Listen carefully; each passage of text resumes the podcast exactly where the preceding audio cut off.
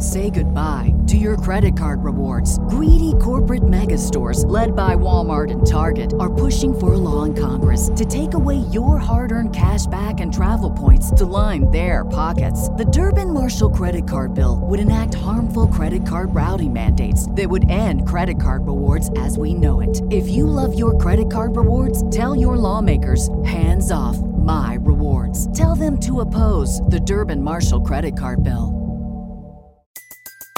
Everybody in your crew identifies as either Big Mac Burger, McNuggets, or McCrispy Sandwich. But you're the Filet-O-Fish Sandwich all day. That crispy fish, that savory tartar sauce, that melty cheese, that pillowy bun. Yeah, you get it. Every time. And if you love the Filet-O-Fish, right now you can catch two of the classics you love for just $6. Limited time only. Price and participation may vary. Cannot be combined with any other offer. Single item at regular price. Ba-da-ba-ba-ba.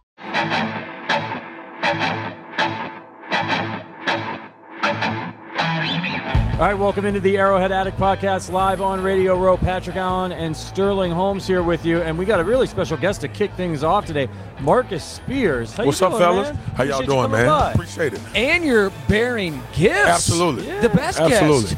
Well, man, I don't talk about food on shows because it's just a thing to do. I actually do it. So my partner's Louisiana Fish Fry. We created a chicken sandwich and a chicken fry, so we popped it open. And you can actually, it's actually something in there. It's not a prop bag. Oh, baby. It's a real sandwich in there. I brought one because I didn't want you guys to go to sleep for the rest of the day. Okay, you're going to take a bite of that? I'm getting dibs. I'm getting dibs. Like lunch, I'm just saying. I'm bringing it up to the camera. Go ahead and change your life. I'm letting people know how good this is. By the way, this is my creation. This is the way I eat a chicken sandwich. So you came up with this? It's your own recipe? Yeah, so a little bit. Yeah. Louisiana Fish Fry has been a company forever, but we majored in making fish fry. Okay. So I hunt fish. I grew up doing it. Yeah. But the fish fry. So when we partnered, I was like, why don't we make a chicken fry? And because chicken sandwiches are my favorite sandwich. Yeah, yeah. Some people like burgers. Some people like chicken sandwiches are my favorite. So I was like, let's create something where I can kind of get back to my home base. And they obliged, and we put together. Yo. Yeah. It's good? Yo. So this is something you can make. Like, you can buy this, and then you can do it at home? Yep. We are in every store you could imagine. It's easy. We give you instructions on the back of the box of how to do it. And then you just do it to your liking. Like, some people. We haven't ate all day. This is the best thing I've had. I don't care. We're in Vegas. I've had some pretty damn good food. This is it right here. So yeah, man. Y'all know Louisiana. We major in hospitality. We major in food. I'm a foodie, so it only made sense. But man, they legitimately. I know a lot of people gonna come over here and promote their products. This is a true staple of who I was before I ever got a check from them. Gotcha. So it means a lot to me, man. I'm glad y'all enjoying that sandwich. It's legitimately good. Yeah, it's really fantastic. Yeah. I went back for seconds. So Marcus, I watch you on TV all the time, and I've just personally have never heard this story. How did you get the nickname Swagoo? Okay, so I started at SEC Network, and we had a show called SEC Nation. And I worked with the great Joe Tessitore, right? And everybody knows Joe, either from boxing or college football. And I was a big guy and loved to dress. I love fashion. But I was walking on set. We were in South Carolina. And he was like, bro, you dripping Swagoo. Ooh. I was like, what? And Joe is Italian, right? Yeah. So he was like, I'm going to call you Swagoo. That's going to be your nickname. Because I nickname everybody. So everybody was trying to find one for me. Okay. And I really nickname people a truth moment because I can't remember names that way. Sure. I remember the nicknames, though. Yeah. So when he named it, it took off, bro. Everybody started calling me. People were making signs behind our set. And then everybody at ESPN. And then, once Stephen A. says something and calls you something. That's it. It's like the dude is a walking... I call him the male Oprah. If he promotes something, it's going to sell. So, yeah, that's how it started, man. But I always think of nicknames as a term of endearment. It disarms people. It tells them that, hey, man, I know you. I got respect for what you do. Yeah. You know, we get enough. I'm sure y'all know. We get enough. Hey, Marcus. Yeah. Right? You know, well, but if you call me Swaggle, we rock with each other. You work with Mina Kones a lot. What's your nickname for her? MK. MK. That's a good one. MK. I do a lot of initials. Yeah. Obviously, I know Mina's name. We spend a lot of time together. And arguably, my favorite person on earth. Really? Outside of my family. She seems, I've never had the pleasure of meeting her in person, but I love watching her analysis. She's great on TV. Yeah. Fantastic. Looks like somebody you want to hang out with. Truly humble, bro. Yeah. Like, y'all know we're in a business where people like to use humble as a way to gain. Yeah. She's truly humble. Like, all of this is a blur for Mina. She like, I can't believe I'm like on TV and I talk football. You know what I'm saying? She's my sister, man. We got a post today. I love her, man. She just had a baby, Nino. I can't wait to meet him. So I do this segment on NFL Live called Big Man Ballin', BMB, and I highlight all of the big dudes that make great plays from that previous week. Yeah. So Nino, her son, and Laura Rutledge, who I call Boogie. Okay. Her son Jack. They both, you know, they fat babies, which we love fat babies. So right now they are the representation of baby BMBs. Okay. Yeah. So she got Nino and Laura and Boogie got Jack, and they baby BMBs, man. But I love both of them tremendously. Mina is just. She the truth, man. Yeah. She the truth. The Chiefs' defensive line, to me, this season has been very underrated. The Chiefs' defense as a whole has been very underrated. Why don't you think they get the respect they deserve? And also, I think Steve Spagnuolo is a mastermind back there. What have you seen from him? Because Pat Mahomes is the quarterback, to answer your first question. Right? Everything is going to be underrated when we looking at what we witnessing with him. Nah, you know, I love that question, man, because a lot of times we get so far away from – the substance of football, because we live in this generation of everybody talking about it, media outlets. So a lot of times, like, that's what we really take pride in on NFL Live is we get into the nuts and bolts of football. And we talk about, like, coverages and why this thing has affected the game. I think what has happened with the Chiefs defense and Steve Spagnuolo, more importantly, they had to be this good. Yeah, they knew that it was going to be some growing pains. They knew that they were young on that side of the ball.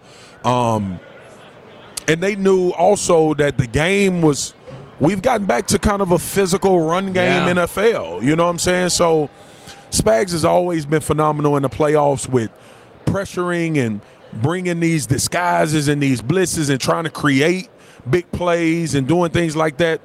I think Karlaftis has been – way better than people have if you pay attention to it. Yes. And, you know, because we get enamored with sacks and numbers.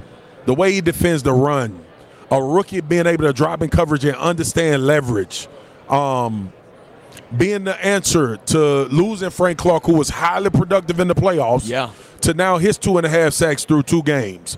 Like, dude, that type of stuff is what championships are made of. If Chris Jones didn't play for the Chiefs, they wouldn't have 2 Super Bowls. Nope. He's made plays to actually affect the game. Yes.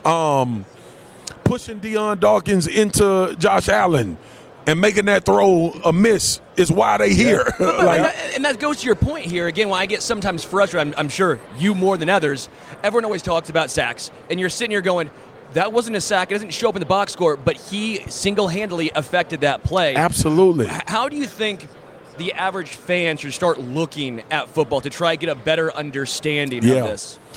So football is about space, right? The game evolved to this big spread out open field thing because offensive coordinators were like, if we create space and we can get them in favorable, if we got a linebacker matched up on Tyreek Hill, that's such an advantage. We're going to try to create that, right?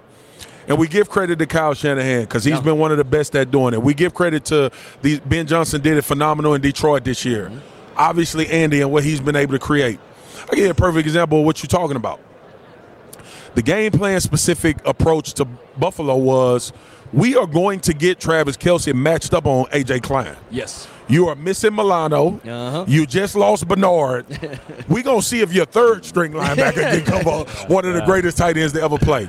And then the following week, I'm going to keep you away from Roquan Smith and Patrick Queen, bro. Mm-hmm. I'm going to make Kyle Hamilton. I'm going to make what everybody thinks is a great matchup. I'm going to make them see if it is a great matchup. Yeah. So a lot of that type of stuff happens in football. But from a defensive perspective, man, like, look at space.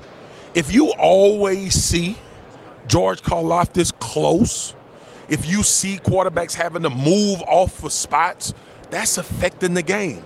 It's been the fight I've been fighting for Jadeveon Clowney his whole career, bro. Yes. Yep. We don't think he's a good football player because he don't have 25 sacks. And I get a lot of that comes along with being the first overall pick. Sure. And the play against Michigan where he just becomes this phenomenon. The man has been affecting so many games for so long and making game-changing type play. But we don't pay attention to it because at the end of the year we don't see 15 and 20 sacks. There's one anomaly to that. Well, two. TJ Watt figures out how to get 20 a year, but also affect the game every other way. Yeah. And Aaron Donald. Yeah. This is a down year for Aaron Donald, who has 8 sacks and 1,000 pressures. So the game can be affected more than what they read in the box score. It's like Dennis Rodman. Dennis never averaged 20. His teams don't win championships without him. Yeah. Say goodbye to your credit card rewards. Greedy corporate mega stores, led by Walmart and Target, are pushing for a law in Congress to take away your hard-earned cash back and travel points to line their pockets. The Durbin-Marshall credit card bill would enact harmful credit card routing mandates that would end credit card rewards as we know it. If you love your credit card rewards, tell your lawmakers, hands off my rewards. Tell them to oppose the Durbin-Marshall credit card bill. Everybody in your crew identifies as either Big Mac Burger, McNuggets, or McCrispy Sandwich. But you're the Filet-O-Fish Sandwich all day. That crispy fish, that savory tartar sauce, that melty cheese, that pillowy bun. Yeah, you get it. Every time. And if you love the Filet-O-Fish, right now you can catch two of the classics you love for just $6. Limited time only. Price and participation may vary. Cannot be combined with any other offer. Single item at regular price. Ba-da-ba-ba-ba. Speaking of a guy who was good at getting to the quarterback, I just realized today is the 24th anniversary of the death of Derrick Thomas. Oh, my God, bro. We talk about pass rushers. Peter Schrager was talking about it on Good Morning Football today. It's Super Bowl 58. That was obviously Derrick's number. Talk to us a little bit about what he did to the game when he was out there. We were cheated. We were cheated from having a real conversation if Lawrence Taylor is the greatest defender to ever play. Because we lost DT early. I was young. I was a super fan of him. Him, Reggie White, and Bruce Smith were the reason I watched football. Yeah. I think he would have arguably been the greatest edge rusher of all time. But I think he could have been the greatest defensive player of all time. And that's saying a lot, bro, because I hold Lawrence Taylor – like deity status when it comes to football. But when you just, the first step, think about Derrick Thomas playing in the NFL now. The ball get off. Like, these are the things that I look at. Yeah. The ability to get after the quarterback. But not only, like, pass rush moves. Bro, you can't even get your hands on me. Right. So I think we were cheated. But we saw a glimpse of what greatness looks like. And you know, obviously, I mean, Kansas City has had Neil Smith. Y'all have had Chris Jones is the next one. Yep. Yeah, Tamba Hali was good. Yeah, Tamba Hali. But Derrick Thomas, I think, y'all would have had to put him in a different room. Yeah. And he probably still is in a different room. Oh, he is in Chiefs Kingdom. Yeah, you know what I'm saying? It is Derrick Thomas. Yeah. And you might have, as far as Devens, Bobby Bell, Will Lanier, the guys that came before him. Exactly. But if we would have got a 12, 13-year career – yeah. 7 sacks in one game. Still has the record for that one. Oh, and I tell people all the time when they bring that up, that was going to happen again. A 7-sack game for him was going to happen again. Unless you was just telling your quarterback, throw it out of bounds every time. Yeah. when it comes to the Chiefs' struggles earlier on this season, especially offensively, now I know it's been a whole joke, like, we've been hoodwinked, we've been bamboozled. All of a sudden they get to the playoffs, Stephen A. And they're sitting here like, oh, we're golden, we've been playing the whole time.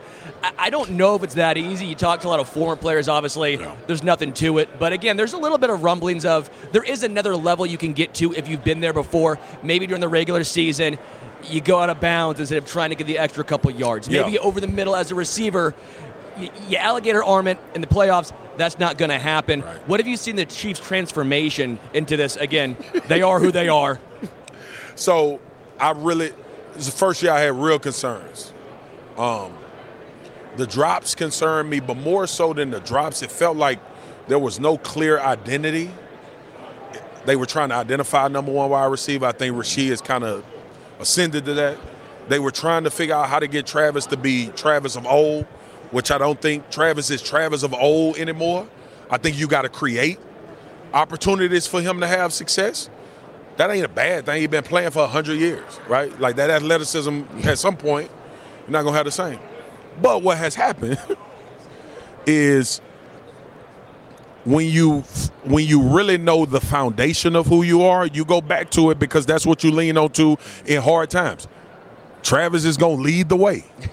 We're going to figure out how to get him open. Yep. Andy went back to the board and was like, yo, I don't give a damn what happens. We going to lose feeding Travis Kelce. Yeah. And, you know, he's hit another gear. Travis, I love Travis. That's my guy. Y'all know we got a great relationship. He wasn't great this year by his standards. He's been great the past 2 weeks, though. That's all that matters now. And now, to your question, that's because of familiarity. Like, Travis is like, I got to be this for us to win a Super Bowl. So, you know what? I'm going to go be this. Yeah. And it's up to Andy to make sure that he puts him in them situations. And, dog, bro, we saw a tight end dominate a defense that was historical in Baltimore. I thought Baltimore was going to win the game. Like, because if you had a pulse and you watched the last 5 weeks of the NFL season, that team had to beat themselves to lose a game. Yes. But the Chiefs had Mahomes and Kelce. That's the X factor. Your team is telling us that you got to go feed some more hungry people. Yeah. So we appreciate you coming by. This is fantastic. Thank you, guys. Check it out. Thank you, man. Man, this was fun, man. The Chief Fry Officer, baby. Yes, sir. You know it. All right, man. Take care. Thank you, Marcus. Marcus Spears. Yeah, I'm gonna eat this. Leave this right. No, I'm not kidding. I'm eating this later. If you think I'm not gonna eat this, I don't care that Patrick took a bite after I did. Bro, I'm dying out here. I didn't get any lunch. Oh, do you want some more of this? No, it's good. It's good. I'm just saying. We'll put it right here for now. That is really good. Absolutely fantastic. Man, Marcus is awesome. Yeah, that was great. I love watching him on TV. He's so infectious. He's got such an infectious personality. He knows ball. He's just really great to listen to talk to about sports. It was really cool. I didn't have a note down here to ask him about DT, but when he started talking about pass rushers and stuff, I was like, I got to ask this guy about Derrick Thomas. And the way he lit up talking about Derrick was really cool. He was one of my favorite interviews so far over the past few days because it was so insightful. Right. You learn so much. And again, that's why I think I always joke about like an offensive line fantasy football league, but I also want to do something to where you get deep into the players more loves and we don't just view them by sacks and interceptions. Now I think the Pro Bowl has turned into that. Like we saw, again, Trayvon Diggs is a very good cornerback, but you got burned a lot. You know, like there's two ways to get it done. L'Jarius Sneed doesn't get a lot of interceptions, right? I think that sometimes it gets held against him in these elite cornerback conversations, but he's not getting interceptions because people aren't throwing at him. So, like, same thing when it goes back to Jadeveon Clowney. You know, you are drafted 1-1, so that comes with these certain expectations. Same time, he has been so good, so solid for so long, but because, as he mentioned, he doesn't consistently have 15-sack seasons. Right.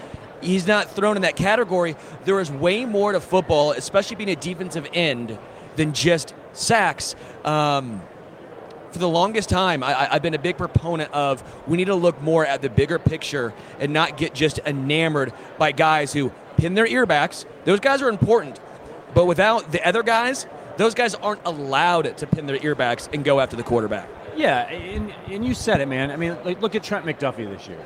He makes the All-Pro team, and I think he deserved to. But then you get L'Jarius Sneed not even making the Pro Bowl. What was the big difference? Trent McDuffie had some turnover plays. You know, turnover plays in prime time. Get your name on the radar.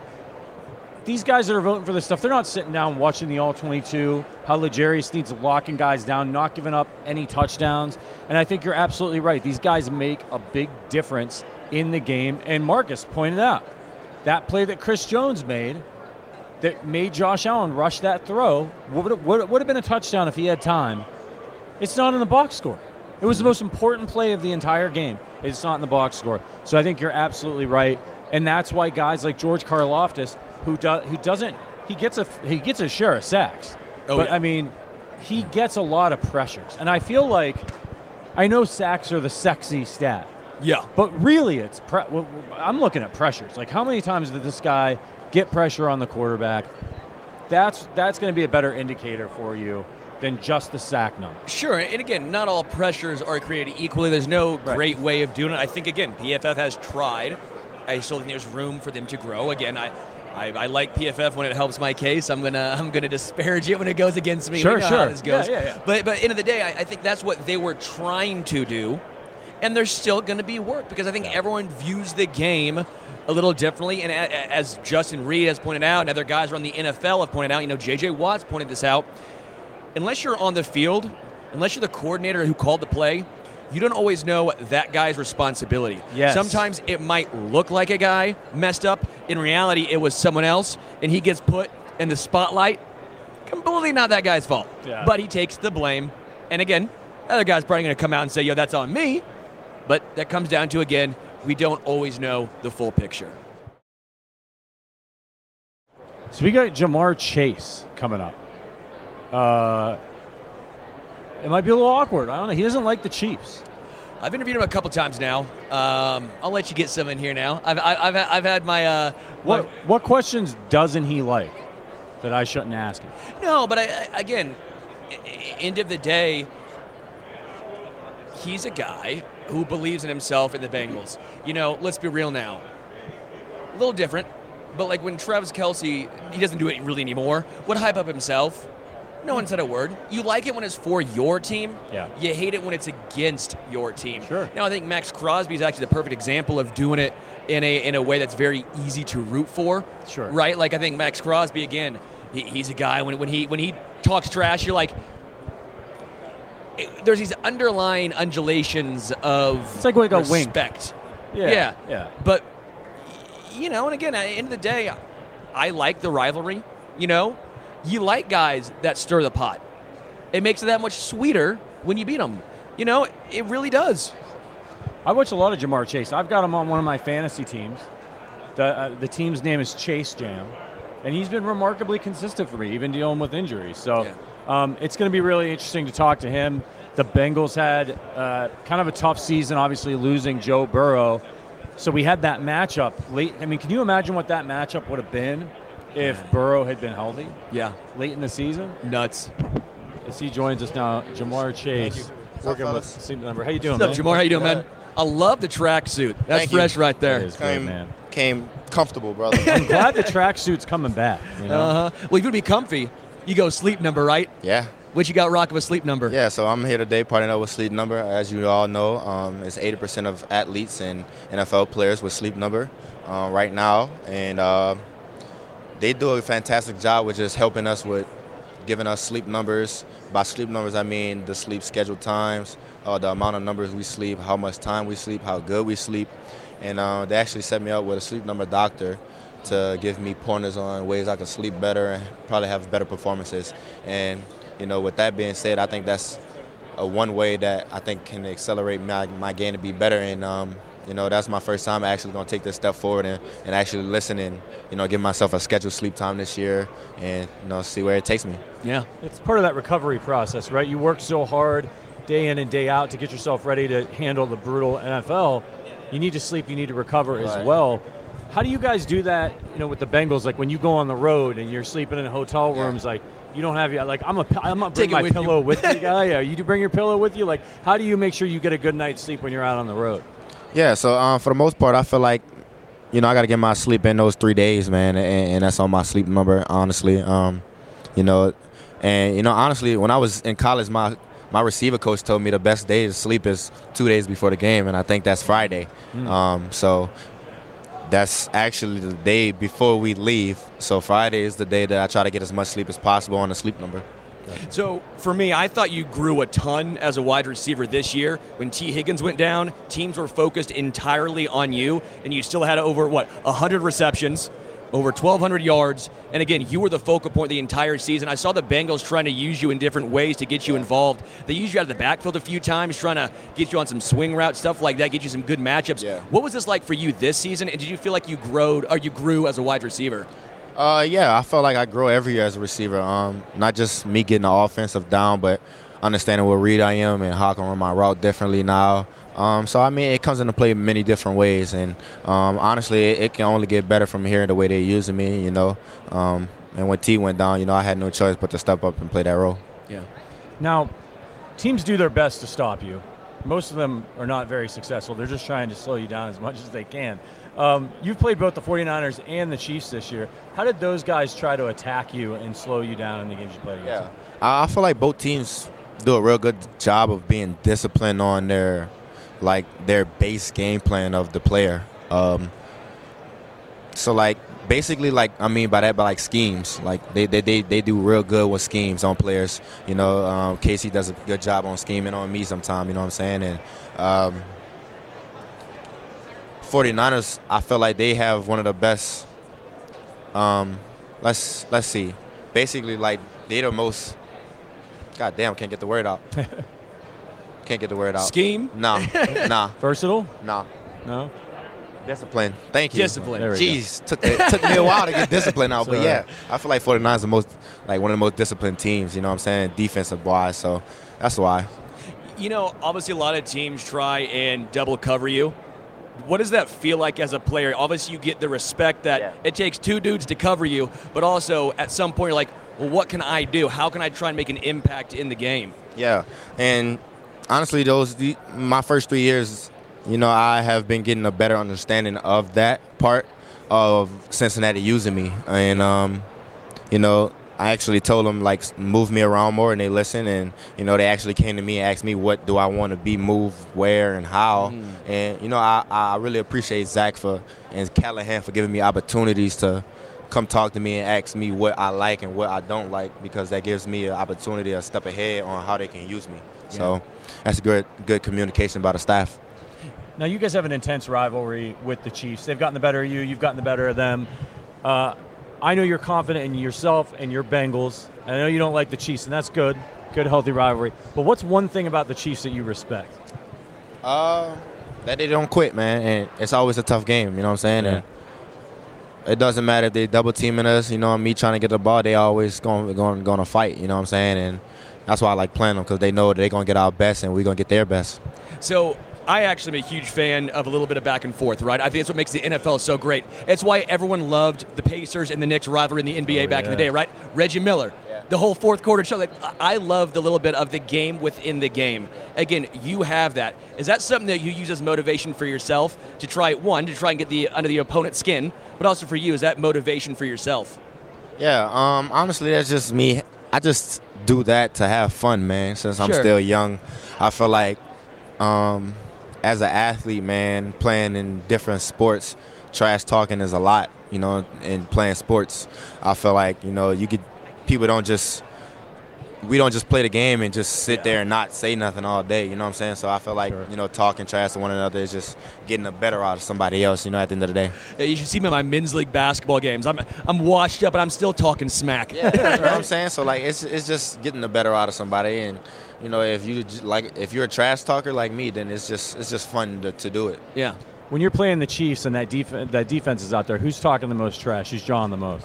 Sneed, of course. Y'all, everyone know me and Sneed had a little throwdown, so you know Sneed the only one that's gonna go back and forth with me. Yeah. With Joe Burrow going down this year, what was that like having to transition again to a new quarterback as a wide receiver? What differences? Obviously, they're different quarterbacks, but as a wide receiver, what do you have to do differently with a new quarterback in there? Honestly, I just had to adjust to my quarterback, and by that I mean the plays that we ran, we changed it up a little bit, you know, diced it up a little bit. So it was just me getting the timing down. That was the biggest thing, me getting the timing down from Joe to Jake. And then the deep ball differences on timing too. So, I mean, just different ways on how we use Jake. Jake wasn't always in shotgun like Joe, so that was it. How are you trying to get Tee Higgins back? I know you guys have done have a nice little partnership before. I know you guys are really close. Yeah. You played basketball, I think, a little bit together every once in a while. I remember that one. Yeah. Are you trying to convince him to stay in Cincy? I'm not trying to convince him to stay, even though, I mean, he knows I want him to stay at the end of the day, you know what I'm saying? We've had this talk multiple times already. Yeah. But, man, I'm not going to control T's destiny, bro. I want the best for him, man. At the end of the day, if you're a brother, you want that for one another. And at the end of the day, it's NFL, man. It's not going to go your way, and he has no control over that right now. Neither do I do. So it's just going to have to go be in God's hands at the end of the day. You're one of the best wide receivers on the planet, so you're obviously really good at that. If you had to play a secondary position in the NFL, what would it be? I got asked this question earlier, bro, and I didn't want to play running back no more because I didn't feel like getting hit no more as much, you know what I'm saying? And I already get hit as much now. Cats don't like when I get the ball in my hand, so they be trying to take my head off. So I can just imagine if I play running back. Yeah. Do you know Luther Burden at all, the Mizzou wide receiver? Not really. Not really.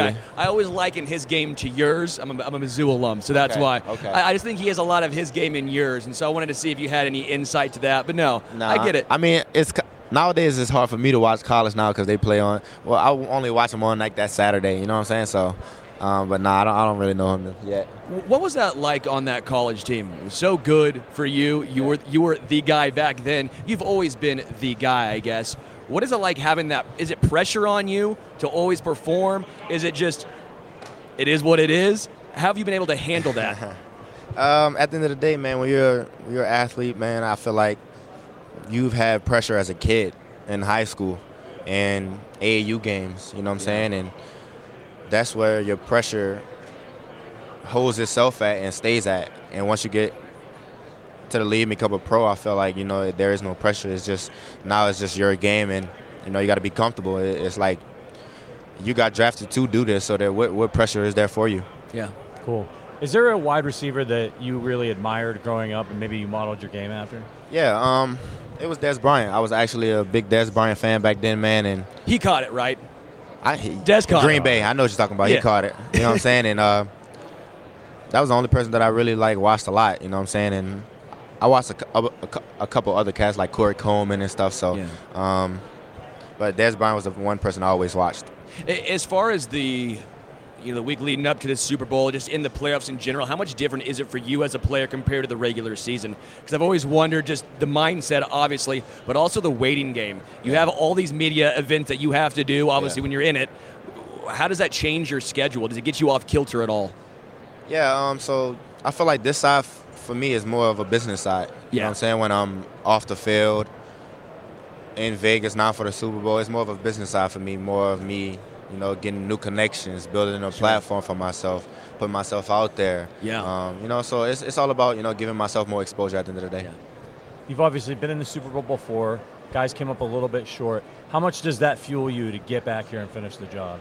Yeah. I mean, it fuels me a lot, bro. Just having an opportunity to say I've been there my rookie year. And we beat one of the best quarterbacks, you know what I'm saying? And that's why I'm literally most hated for some things. So, I mean, at the end of the day, bro, it's an opportunity. It's a blessing and a curse, you know? So, I can't be mad at nothing. With Joe Burrow obviously getting healthy and coming back next year, does that make this offseason you want it to go by quicker? Because you're just sitting here going, I want to get back out there. My guy's coming back. Mm-hmm. We know what we did last time when we were together and healthy.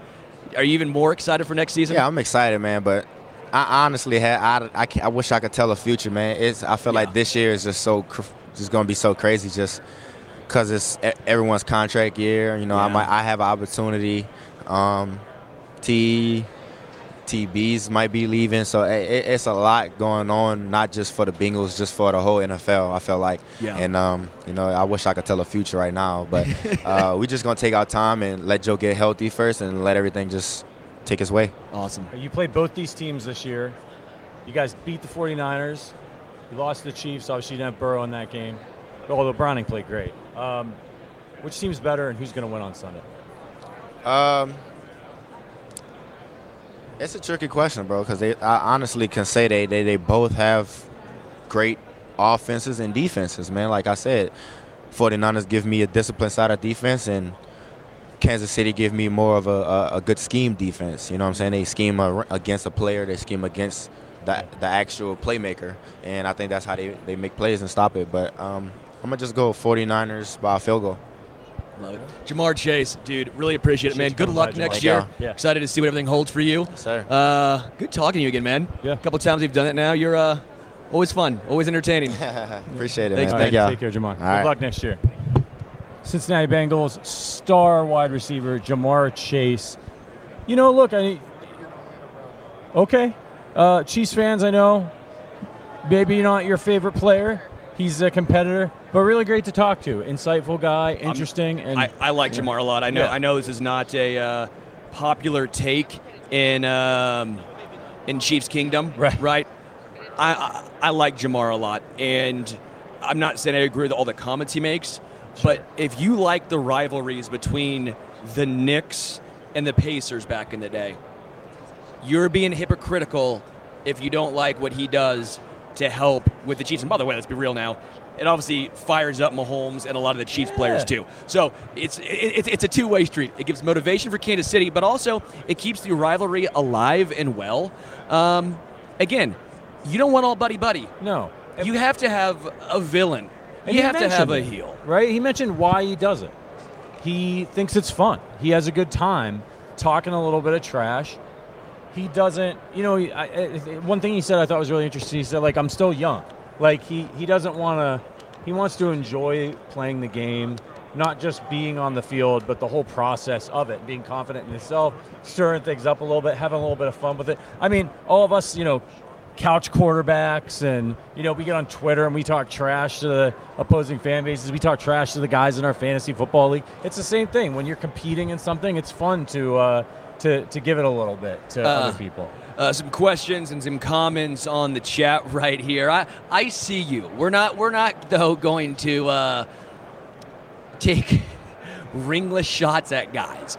We will never get those guys back on, and we like to keep our jobs. Patrick, I like keeping mine. Okay, we want to be respectful, but we do understand. I did find it was very, very interesting and entertaining. Very entertaining and interesting. He talked about the Chiefs' scheme, right? Because we've talked about Spagnuolo all season long and what a great job he's done. And then honestly, hearing it from Ja'Marr saying, the scheme, the game plan they had against me and the Bengals was top-notch. I mean, I think that right there gives a lot of credence to how good of a job Spagnuolo's done all season long. Yeah, and he talked about that they want to try to take away the playmaker. And we know that Spags has done a good job of that. He tries to take away Ja'Marr Chase. He'll try to take away Stephon Diggs. And as a Chiefs fan, that's the one thing that makes me nervous about this game against the 49ers is they have several really devastating playmakers on the field. CMC, I'm guessing, is going to be the primary target there. But you've got Kittle. Yeah. You've got Ayuk. You've got Deebo Samuel. I mean, I know Chiefs fans are really confident about these games, but these guys are loaded. And you can take away CMC, but then Deebo can hit you for a huge play. So they're really explosive. That's my biggest concern going into this one. What I do know about Brock Purdy is he gets on that back foot, and he's a timing guy. And so I think rather than maybe just try to take away one player from the 49ers, what Spagnuolo might try to do is confuse Brock Purdy. Yeah. Do a little bit of zone, blitz a corner, make him think he sees, and we've seen them Chiefs do that this year, make him think he sees one thing, and then show him something else. I think that's the best case scenario for the Chiefs because you just can't take away all these guys. You can't just be like, all right, we're just going to take away CMC. But when the 49ers are throwing the football, if they can make Brock Purdy hitch, that's where they're going to have an advantage in this one. It's all about that Shanahan offense. 1, 2, 3, boom. 1, 2, 3, boom, right? I would have to agree, although I will say talking with a couple other guys. I don't know if you were actually on with me when we talked to Drew Brees and Kurt Warner. Very interesting getting their thoughts on Brock Purdy. Basically, a lot of it is, especially a lot of former quarterbacks. Matt Ryan, same thing. We talked to Matt Ryan. All those guys have an immense amount of respect for Brock Purdy and all think that what he is doing is at times being underrated. And it's a lot of the same thought process that I've had. It's like, what do you want him to do? He's doing everything he's asked of in the Super Bowl because it might not look like Josh Allen. And Drew Brees brought that up too, because he was an undersized guy. Kurt Warner, he mentioned, was bagging groceries before. Because it looks different, doesn't matter. The end of the day, all you need is the results. Right. And Brock Purdy, so far this season, well, he's gotten the results. I did find it very interesting with Ja'Marr. Talking about next year, he was a little bit of a... Because I actually think the Bengals are going to be great next year, even if they lose Tee Higgins. You saw what happened. They found a way to get him involved. I was actually very impressed with Ja'Marr and what he was able to do this year when he was the guy and there was no second option. Yeah. He stepped up and made all the plays still. I was very impressed by that. It took a few games, but then once they figured it out, they moved him around, as you mentioned, Zach Taylor. I'm just sitting here going, even if Tee Higgins leaves the Bengals, that's still going to be a very good team. But he was a little bit of a non-committal. He was more reserved in regards to the hype surrounding the Bengals going into next year. Yeah, look, he knows that there's a lot of changes coming, and change is scary, and you don't know how things are going to play out. But look, as long as they've got Joe Burrow, that dude can ball. They're going to be able to win games. They started off slow last year. They started to figure it out, and then he got hurt. Yeah, I agree with you, man. I think it's going to be a fascinating. The AFC, Lamar is going to be back. Josh Allen, it's just going to continue to be a dogfight year. And now you got Harbaugh coming to the Chargers, so now we got to deal with somebody who might be able to competently coach Justin Herbert. So there's a lot for the Chiefs to be dealing with. By the way, you're watching the Arrowhead Addict podcast live from Radio Row. If you are new here, subscribe to the YouTube channel. What are you doing? We came all the way to Las Vegas to the Super Bowl for you guys.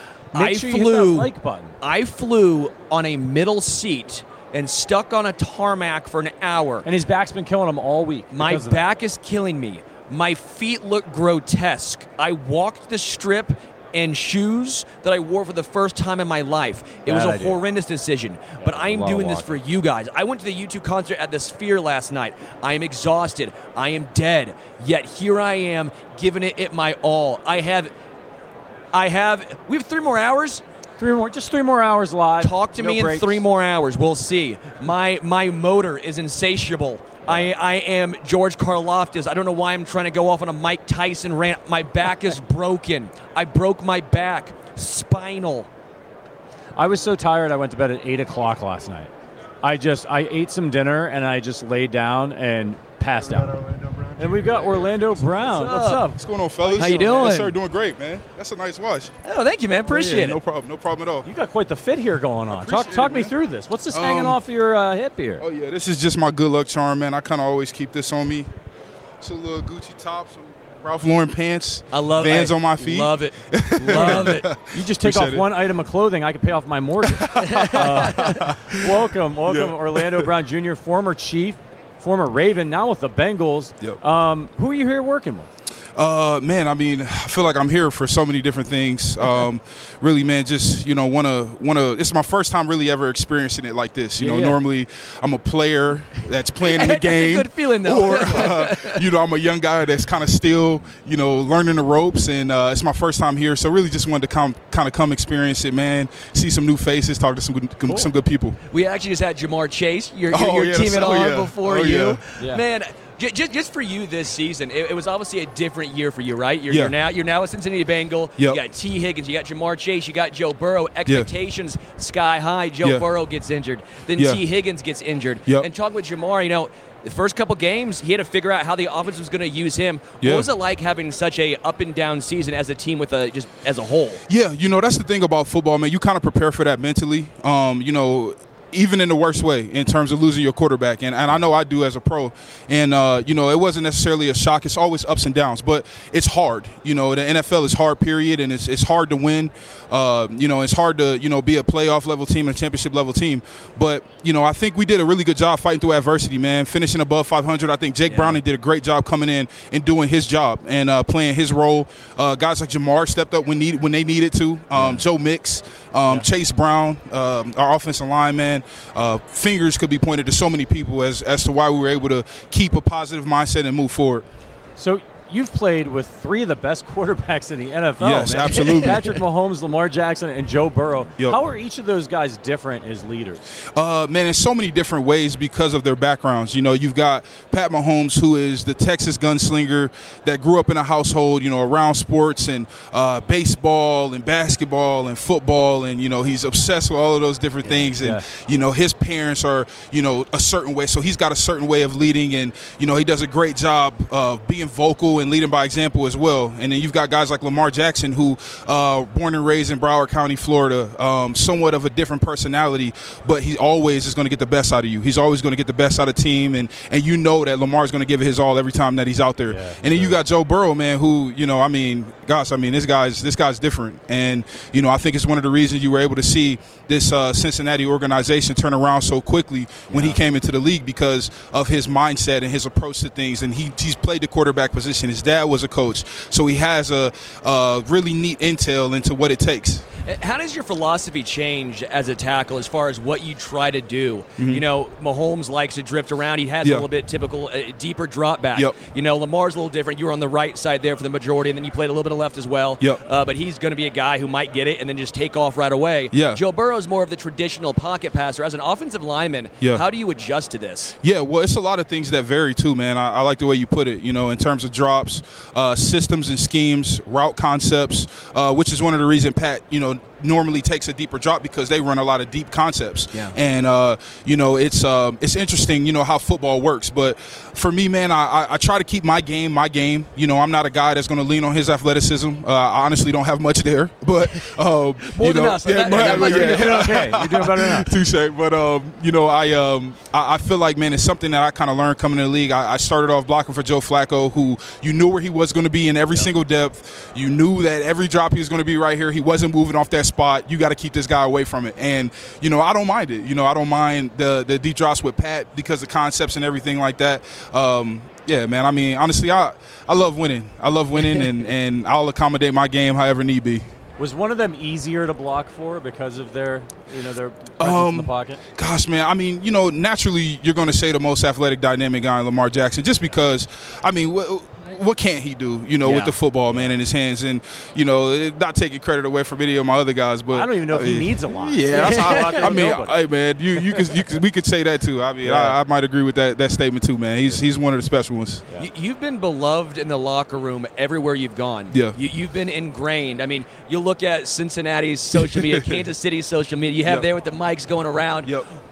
Why does everyone gravitate towards you? Because you are a leader everywhere you've gone, even if you haven't been there very long. Yeah, well, you know, my offensive line coach in Kansas City gave a story one day, and he talked about Paul Revere and the British are coming. And there was another guy that said the British are coming, but this guy didn't move anyone. And my coach said, I'm Paul Revere, and I'm the glue guy. And so that just kind of always stuck with me in terms of, you know, who I am as a teammate and a person in the locker room, because it takes all of us to be successful. You know, it takes 100% commitment from me, others, you know, me doing my best to get the best out of everyone in there, you know, no matter if they're a practice squad guy or a role player. So. Okay, so you played with the Chiefs. You know this roster well. Yep. Who's a player on the Chiefs right now that doesn't get enough credit for how good he is? Gosh, man, I feel like as far as accolades, L'Jarius Sneed is at the top of my list. Yeah. I always felt that way about Mooney Ward as well. That's in San Francisco for the 49ers. I always felt like he was another guy that didn't get a ton of credit either. But on that roster right now, man, that's not necessarily decorated. I like L'Jarius Sneed for that. Jerick McKinnon as well. Yeah, those are my two people at the top of my list that I think are important pieces for them and really, really super impactful personalities as well. Was it ever hard for you? We have a lot of Chiefs fans here, and you know Chiefs fans can be very, very passionate. Oh, big time, very passionate. But was it ever hard for you as a player when you went to Cincinnati and you're sitting here going, it's a business decision? I think the majority of people understood why you did what you did, right? Yep. But is it ever hard when you're like, guys, you want to be like, there's nothing personal here. Yeah. Oh, yeah. Is that ever hard for you? No, honestly, it was very hard for me to leave Baltimore. You know, that was an organization that gave my family an opportunity. It was an organization that really allowed me to, be myself, man, gave me the opportunity after the combine and all those different things. And, the relationship Steve Bisciotti had with my father, Ozzie Newsome had with my father and myself, it was a lot of deep intertwined love and passion and all of those things there, man. That's one of the reasons that they drafted me in the third round. And it was very hard for me to separate that. It was hard for them as well. Those were conversations that we had to have. And, it was very hard to separate that. As far as the transition from Kansas City to Cincinnati, not that I was excited to get out of Kansas City, but that's normally how the business goes, man. When they tagged me, I didn't sign the extension that was on the table. I just kind of understood, that'd be my last time there. Yeah, sure. So a guy you played next to in Kansas City, Joe Thuney, has a pec injury. Yep. He's probably not going to be able to play on Sunday. Yeah. How good of a job do you think Nick Allegretti is going to be able to do stepping into that starting role for this team? Oh, yeah, man. Nick Allegretti is there's a reason he's been there for the last 5 years. I mean, this is a guy that's very committed. I talk about being committed.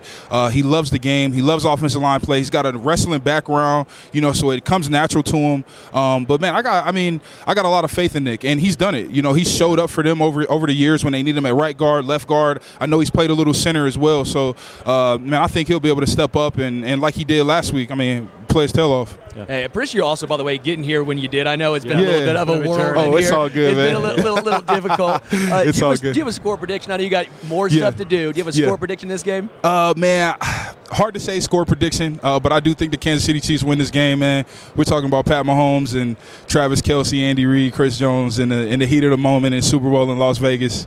This is home to them, man. They're going to do this. So. Orlando Brown Jr., I appreciate you a whole bunch. I appreciate what you do as well as the champion as well as diabetes as well. You know what I'm saying? Like you're very good on and off the field. Yeah, really cool, man. I love the work you do with diabetes as well. Thank you so much, man. It's a cause that hits home for me.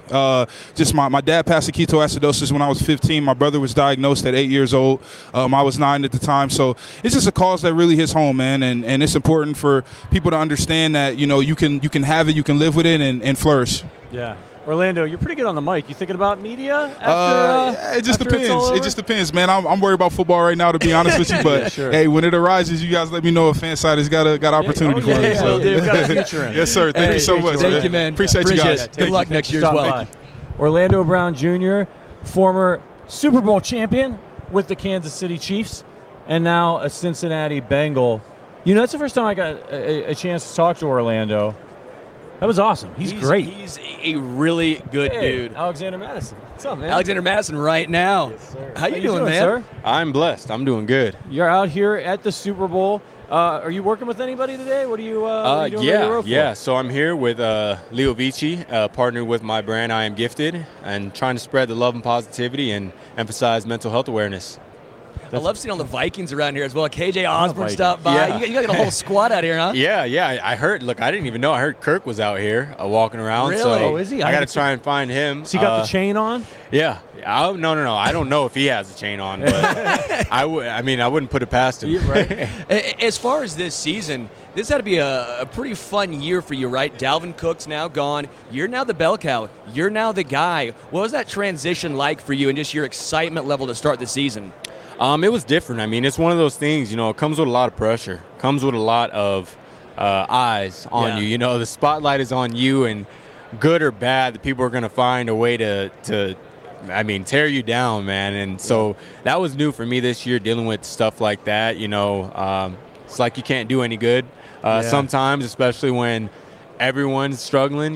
We had the season where the spotlight wasn't just on one player, but it was on a lot of different players and a lot of different hate was thrown around. And, it's just one of those things you have to deal with, one of those things you have to find a way to get through. But, it's adversity, and that's what the name of this game is getting through that. And so it was an amazing experience for me to be in a position where I can affect the game and be a leader to the guys in the running back room. And, definitely came with a lot, but I definitely feel a lot better going into this season, going into this offseason with that year under my belt in that position, So, obviously, you mentioned Kirk Cousins had an unfortunate injury this year. It was very unfortunate for me because I traded for him in a fantasy league the week before. Oh, man. But let him know I believe in him. What's something about Kirk Cousins? Obviously, he was in the documentary, too, and I think a lot of people got their eyes open to how good of a guy and how likable Kirk is. But what's something about him that maybe people don't know that would surprise him?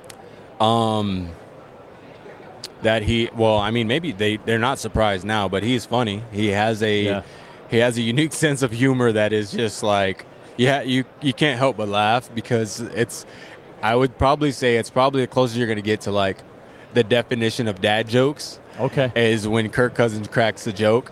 And yeah, I mean, he's just an awesome guy. I mean, you were able to see it in the documentary, but I've said it since I got in the league.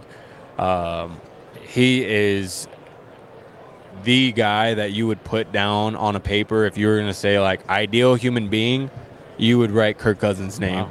That's high praise. My wife's actually 6 months pregnant with our first, so I'm going to need you to connect me with Kirk, because I've been warming up some of my dad jokes here on Radio Row, but I haven't quite there yet. They've not landed. Yeah, They've not been good. They're not supposed to land. They're not supposed to land.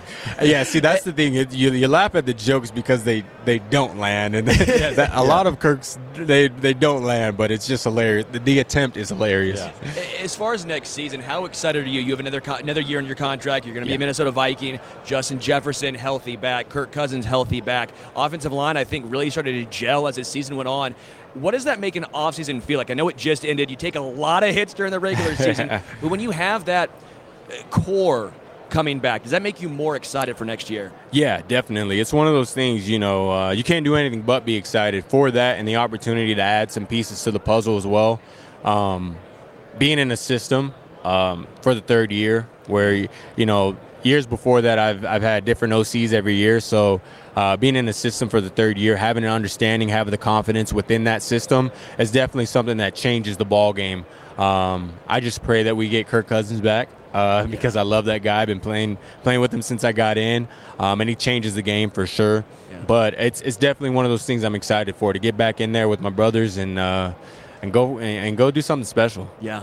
You're obviously in a brotherhood on the Vikings, but also in the you know, the running back world. The Chiefs have a running back in this game, and Isaiah Pacheco, who's got a very unique running style. People say he runs like he's angry at the ground. What's your take on his running style? Definitely that. We get a crack out of watching him run. I mean, a lot of respect to him. I mean, you don't get those kind of jokes if you're not playing hard every single game. Right. So you can't do anything but respect his game. For sure, he's done an amazing job of putting himself in a position to not only impact a franchise at this level. You know, you have the opportunity of a lifetime again. So it's kudos to him. Hats off to him. I think he was a late round guy, right? And seventh rounder, making a name for himself. So a lot of respect. I love to see that as a fellow running back. But yeah, we definitely pop on some tape sometimes in the running back room and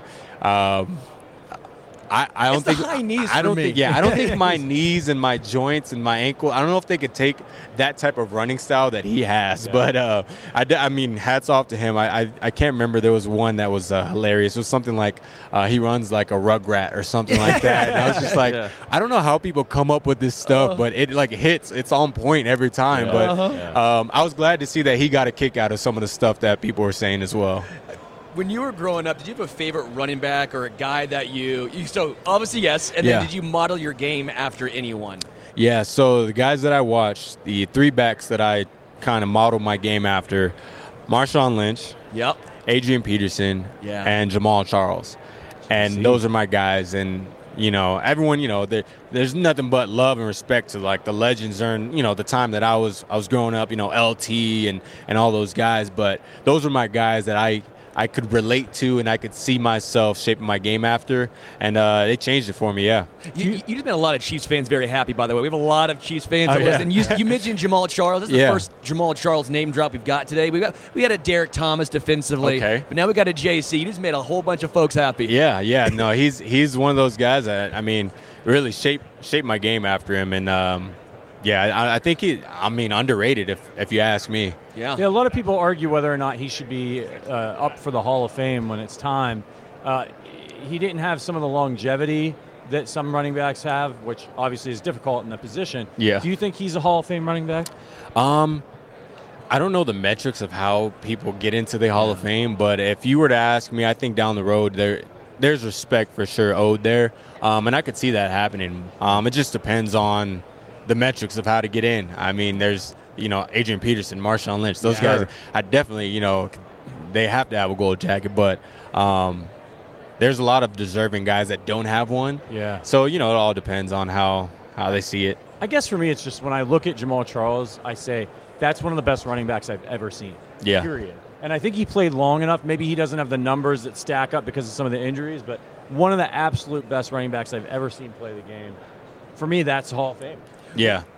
What's one of the hardest transitions from college into the NFL? Like, you talk with some running backs and, like, you know, pass protection is very difficult. That's a very hard skill to pick up. But just for the fans, everyone at home as well, what was some of the hard transitions from college to the pros?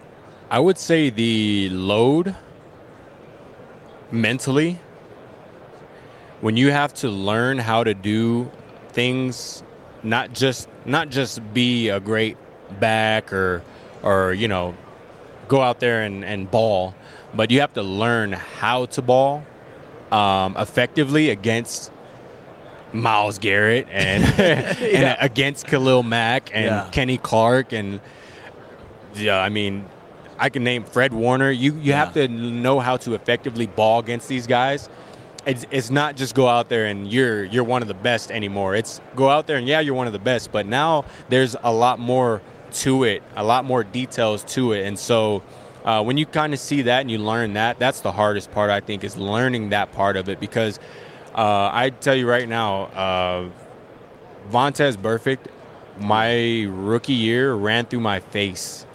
and he's done that a lot. And that's a name where you're like, okay, you expect that. But that was one of those moments where, you know, in like pass protection, you can pick up this guy, but he's still going to try and get to the quarterback, whether you're in front of him and you're in the right position or not. So the details of trying to actually stop this guy is a lot different at this level. But we know you got to get out of here real quick before you go. Who's going to win it on Sunday?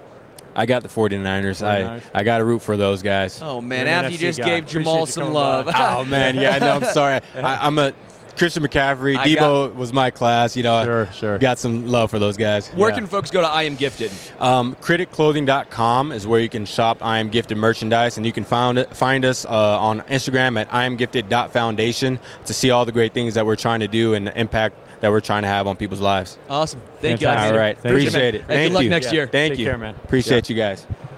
That was a lot of fun, man. I love talking. Running backs are so fun to talk to, getting their inside perspective. And again, we got a little JC love, huh? Although, man, I got to tell you, I think his clothes look terrific. But I'm not quite sure the T-shirt would look the same on me. You think I might not show off your guns the same? Yeah. You know, he's in shape, man. It's unbelievable. You think so? Every time I come to one of these NFL events, I just feel worse and worse about myself. You know, like, I'm like, man, I couldn't even be in a halfway decent shape. These guys are like action figures. When I stood next to Myles Garrett yesterday, his bicep was bigger than my dome. Yeah. Well, Joe, I mean, Shannon Sharp, my God, he's got to be bigger than when he played now. Oh, dude, he's huge. His arm was the size of my torso. Huge. That guy is a very large human being. So we're going to have DeMarcus Ware coming up. By the way, this is the Arrowhead Attic podcast. Do me a favor. If you're watching on YouTube, there's like 62 of you watching. There's 4 likes on this video. Hook us up. Come on. Hit that like button. Okay. Yeah, there's 28 likes. All right, there's 28 likes. That's still not enough. There's still 60 of you watching. Let's go 1-1. Hit that like button if you think the Chiefs are going to win the Super Bowl on Sunday. He's pandering right now. I am pandering. I am a company man, and I got a job to do. All right, so we're going to be going for a while. We're not even close to being done. We've got DeMarcus Ware, but don't go anywhere. DeMarcus Ware, Kayvon Thibodeau, Marshall Newhouse is going to be dropping by. The super agent, Lee Steinberg, who they made Jerry Maguire based on, is going to be stopping by at 1 o'clock. We got TJ Edwards coming. Andrew Zimmerman and Moreland Greenwood. I mean, this is just the lineup. CJ Mosley. And then this one. It's way down the list here. Mac Hollins. Bruce Smith, the Hall of Famer, is going to be coming by. Excuse me now. You know us as a Hall of Fame. I'm pretty sure DeMarcus Ware is now in the Hall of Fame. We're going to have Michael Pittman. We're going to have Sean Merriman, who I know might not be the most popular. I love Sean Merriman. Visit that we'll have today with the fans. DeMarcus Ware. This past season, into the Hall of Fame now. He's in there. Pretty incredible, man. Obviously, with the Cowboys, the Broncos, joining us right now. So, where met you at? Yeah. Year over year. I knew it. What's up, guy? How you doing, man? What's up, man? Good, man. What's up, fellas? What's up, man? That's an awesome hat, too. Look at the Pepsi. Yeah. You got it all rocking. You're with Pepsi. What's going on? With Pepsi and Go Bowling. So I'm here on behalf of Go Pepsi, and I'm gonna say Pepsi and Go Bowling because we're here to bring community back to. You know, might as well say the Super Bowl. When you think about bowling, you think about family, you think about friends competing. Yeah. It's something that everybody can do. And so we're got two amazing companies together, and all the proceeds are going to go to the NFL Foundation to really help out communities around the world. And if you're not here, cool. Go to gobowling.com. There's a lot of things that aren't free.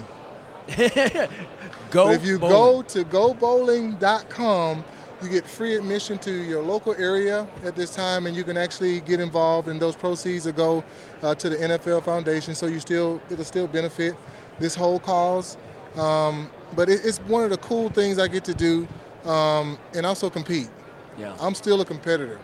I might not be able to beat you on the football field anymore, but if I get that bowling ball in my hand, I don't care if you're 2-42, you can still take that L. Oh, I assure you could beat us on the football field. Yeah, on the foot. Yeah, maybe. I'm not going to try. Man, almost broke my hand, shaking my hand over here. No, you still got it, man. So listen, this is incredible. You sang the national anthem at the Hall of Fame game. I think that surprised a lot of people. How did that come about, and how long have you been a singer? We were at the luncheon once you find out after NFL honors, I think, and right after you go to like a little luncheon, you introduce yourself, and the last thing you have to give them is, what is something we don't know about you? I said, well, and I sing. And I sung a song and, real hyped and feeling good. They were like, hey, DeMarcus, you want to sing the national anthem? I said, sure. I got you.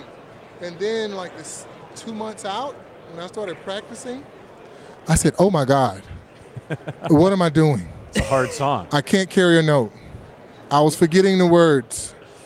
And I said, I got to do this when? In 4 months, so I got a coach.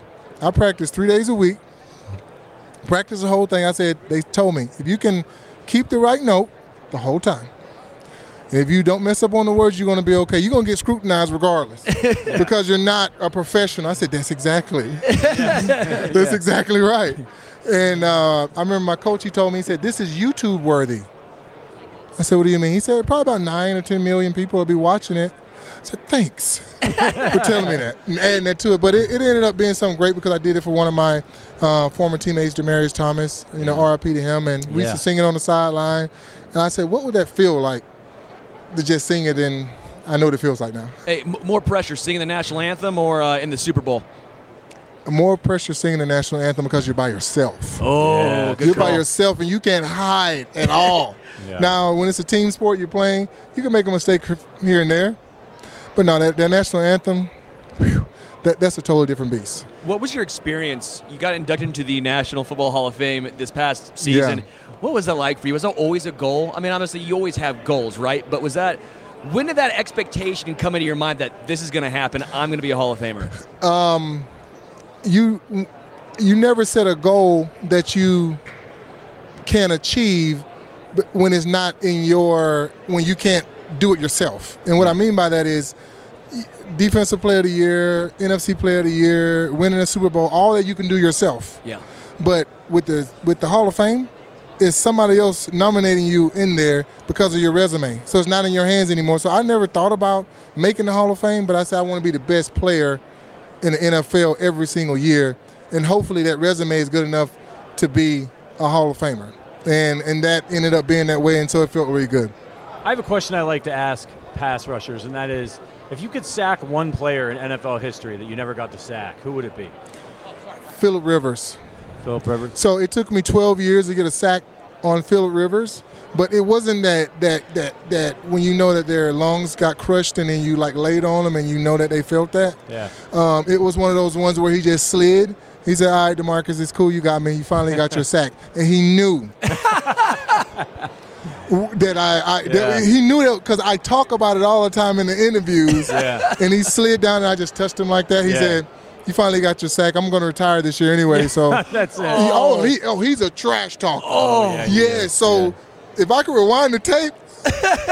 You would have maybe gone a little. Oh, man, I wish you would have stayed up. Well, we know you got to get out of here. We really appreciate you stopping by. One more time, where can people find out about what you're working with? All right, so I'm here on behalf of Go Bowling and Pepsi, and it's benefiting the NFL Foundation. What we're doing, we're having a huge tournament. All the proceeds are going to go to the NFL Foundation to help the community. And if you can't be here right now, part of this tournament, you still can do it at home. Just go to gobowling.com, sign up, and you get a free admission to Go Bowling, and those proceeds go to the NFL Foundation, so you still can be part of it, and go bowling. Pretty awesome. Cool, man. We thank you for coming by. Thanks, man. Appreciate you. Thank y'all, man. Thanks, man. Yeah, thanks for not terrorizing Mahomes right now. Right, yeah. Oh, man, that was awesome. I wish we'd had more time with him. I mean, these guys, such a guy like DeMarcus, I mean, they're moving from table to table. Stories. We got people coming through here. He was a terrific one. Kayvon Thibodeau. What's up, man? How you doing? Appreciate it. How you doing, man? Thanks for coming by. I don't have long enough arms to go across the table, Too much. Too much. Oh, so we were just talking about how hungry we are. You're working with Campbell's Chunky. Exactly. Tell us about that. They sack hunger, baby. Come on, Chunky sacks hunger. You know, they donated 4 million meals, man. It's amazing. You know, when you talk about the impact and being able to be a resource, obviously, you know, Chunky has donated these meals on our behalf as a part of an initiative, Chunky Sacks Hunger. And, you know, being in the league and being able to get sacks, I mean, what else could you ask for? Yeah, right. Something a little interesting that people might not know about you. You love chess. Yeah. Right? One, how did that love for chess begin? And two, how does it affect you on the football field, trying to think a couple steps ahead here? You know, honestly, it's just training. You know, I use it like when I wake up and right before I go to sleep to kind of get my gears going. You know, I almost play chess before I take a test. So you think about even pregame, matter of fact, but you think about being able to get those different parts of your brain working and thinking multiple steps ahead. And, you know, when bullets are flying, you got to have quick reactions and quick thinking. So I played with a clock. It started back in high school, and it's been going ever since. Yeah. Who's the best offensive line you've faced in the NFL so far? As a complete O-line or one individual person? I would say complete O-line. Complete O-line? Like, who are the guys you go up against? You're like, not these guys again. Nobody. I don't say that, but I would say the Eagles obviously have a great D-line with Jason Kelce and the two guys on the edge. Yeah. They're up there, one of the better teams. As far as just defensive line in general, I think it takes guys a long time to make that transition from college to the pros. I don't care how good you were in college, it gets a little different in the NFL. You see it all the time. Again, solid rookie year, 4 sacks. You know, I know you missed a few games, but 4 sacks.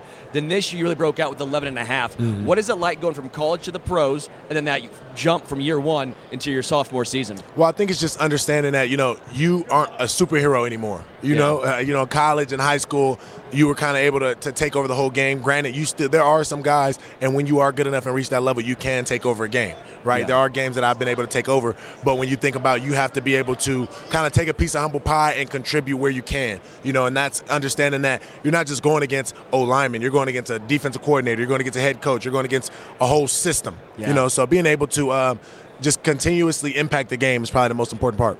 Did you have a pass rusher that you watched while you were growing up that you idolized or modeled your game after? I didn't watch much football growing up, but when you say once I started getting recruited in high school, Von Miller. You know, once I kind of really stuck to it, he was a guy who's a real technician. Obviously, he's God-gifted talent, but he's a guy who really hones in on his craft. Have you gotten to meet Von? Yeah, I actually have. We've chopped it up. You know, I've tuned in on his pass rush summits, but he dropped a lot of gems that I've been able to take with me. Cool. What's it like playing in New York? Obviously, massive media market there. Yeah. They're very, very passionate. They're passionate. They're trying to get back to the top. What's it like playing in New York? It's a blessing, bro. You wouldn't really want to be anywhere else, especially when you talk about the fandom. It's like, why would I want to play in, you know, Timbuktu where guys aren't even showing up to the games? And I'm from L.A. You know, we know L.A., nobody. It's so many sports teams, so many things going on that nobody's showing up. Sure. But in New York, it's the same thing, and everybody's still showing up. Yeah. So, you know, the love that the fans have for the game is kind of what makes it great.